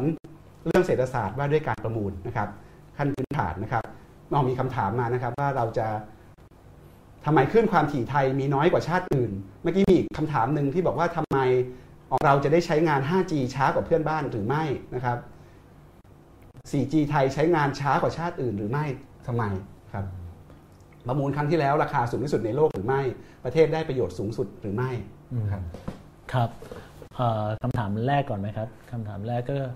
ทำไมคลื่นความถี่ไทยมีน้อยกว่าชาติอื่น จริงๆคลื่นความถี่ทุกประเทศก็มีเหมือนเหมือนกันนะครับ แต่ขึ้นอยู่ว่าจะเอาไปใช้ในกิจการอะไร เรามีไม่น้อย แต่ว่าเราเอามาประมูลไม่ได้ เพราะขึ้นความถี่ส่วนใหญ่เนี่ยอยู่ในมือของหน่วยราชการรัฐวิสาหกิจหน่วยงานความกอมั่งนคงทัพนะครับเพราะฉะนั้นถ้าเราสามารถเอาขึ้นความถี่ที่อยู่ในหน่วยราชการเหล่านี้ออกมาประมูลได้ก็จะมีประโยชน์อะไรเยอะนะครับลองไปไล่ดูดิครับรัฐวิสาหกิจหรือกองทัพเนี่ยถือขึ้นความถี่ไว้มากน้อยขนาดไหนแล้วเอาไปทำอะไรครับเอ่อ 5G เราจะประมูล 5G กันเร็วๆนี้ไหมหรือยังไงครับเอ่อ 5G คือผมว่าถ้าเกิดเทคโนโลยีมันมาถึงเนี่ยเราก็จะได้ใช้นะครับ เพราะว่าจริงๆแล้วการประมูลของสชเนี่ยมันเป็นการขึ้นความถี่ที่ไม่ได้ผูกกับเทคโนโลยี เพราะฉะนั้นถ้าเกิดสมมติ 5G ใช้กับเทคโนโลยีใช้กับคลื่นไหน แล้วถ้าเกิดเราออกมาประมูลได้เนี่ยมันก็จะไม่ช้านะครับ เพราะฉะนั้นสุดท้ายแล้วมันก็จะอยู่ว่ากสชเนี่ยจะสามารถจัดการเอาคลื่นที่มันใช้กับเทคโนโลยี 5G ออกมาประมูลได้เร็วมากน้อยแค่ไหน จะช้าจะเร็ว กว่าเพื่อนบ้านก็คืออยู่ที่อยู่ว่าจริงๆไอ้ตัวก็กลับไปที่ Spectrum Roadmap นะครับใช่ไอ้แผนจัดการขึ้นความถี่เนี่ยที่แผนแม่บทในการบริหารจัดการขึ้นความถี่เนี่ยสำคัญ ยิ่งในอนาคตโลก Internet of Things กำลังจะมานี่ยิ่งยิ่งสำคัญเข้าไปใหญ่เลยครับในแง่ของการเอาคลื่นที่ตอนนี้อยู่เฉยๆไม่ได้ใช้ใช้ไม่คุ้มเนี่ยเอาออกมาใช้ในกิจการที่มันควรจะใช้นะครับอันนี้คือหน้าที่กสทชนะครับ แต่ที่ผ่านมากสทช แทบจะ ล้มเหลวเลยก็ว่าได้นะหกปีหกปีแรกเนี่ยในการดึงคลื่นความถี่ไม่ว่าจะเป็นวิทยุโทรทัศน์หรืออะไรต่างๆเนี่ยที่อยู่ในมือของหน่วยงานครับโดยเฉพาะหน่วยงานความมั่นคงเนี่ยออกมาครับไม่ได้แปลว่าเราจะไม่สนใจเรื่องความมั่นคงนะครับ สนใจใช่แต่ในระดับที่มันเหมาะสมก็ต้องมาดูกันนะว่าภาพรวมเป็นยังไงอืมแล้วถ้างานเรื่องความมั่นคงจะไปใช้คืนความถี่ย่านไหนดี เพราะแต่ละย่านมันก็มีความเหมาะสมในการประกอบอืมกิจการที่แตกต่างกัน ที่ผ่านมาเรายังไม่เคยคุยเรื่องพวกนี้มากเท่าไหร่ แต่เป็คนรับเรื่องที่ ถ้าประเทศไทยจะไปต่อต้องคุยเรื่องพวกนี้นะครับประเทศไทย 4G ใช้งานได้ช้ากว่าชาติอื่นไหม อันนี้คงจะเจอทุกคน ทุกคนจะรู้สึกว่าทำไมมือถือตัวเองมันช้าจังวะ เวลาไปเที่ยวเมืองนอกทำไมมันเร็ว ครับ ก็มันขึ้นกับอะไรยังไงบ้างเนี่ย ก็มันขึ้นอยู่กับการแข่งขันนะครับเอ่อคือผลจากการแข่งขันเนี่ยมันไม่ใช่ราคาอย่างเดียวนะครับ มันอาจจะเป็นในรูปของการลดคุณภาพการให้บริการลงก็ได้นะครับ เพราะฉะนั้นเนี่ยที่บอกว่าเอ่อมีเอ่อ ประมูลไปแล้วอาจจะทำให้ราคาสูงนะครับ ราคาก็อาจจะไม่สูงนะครับแต่ว่ามันก็จะมีมิติอื่น ๆนะครับ เช่นไปปรับลดสปีดไปปรับลดอะไรลง ซึ่งจริงแล้วในนี้เนี่ย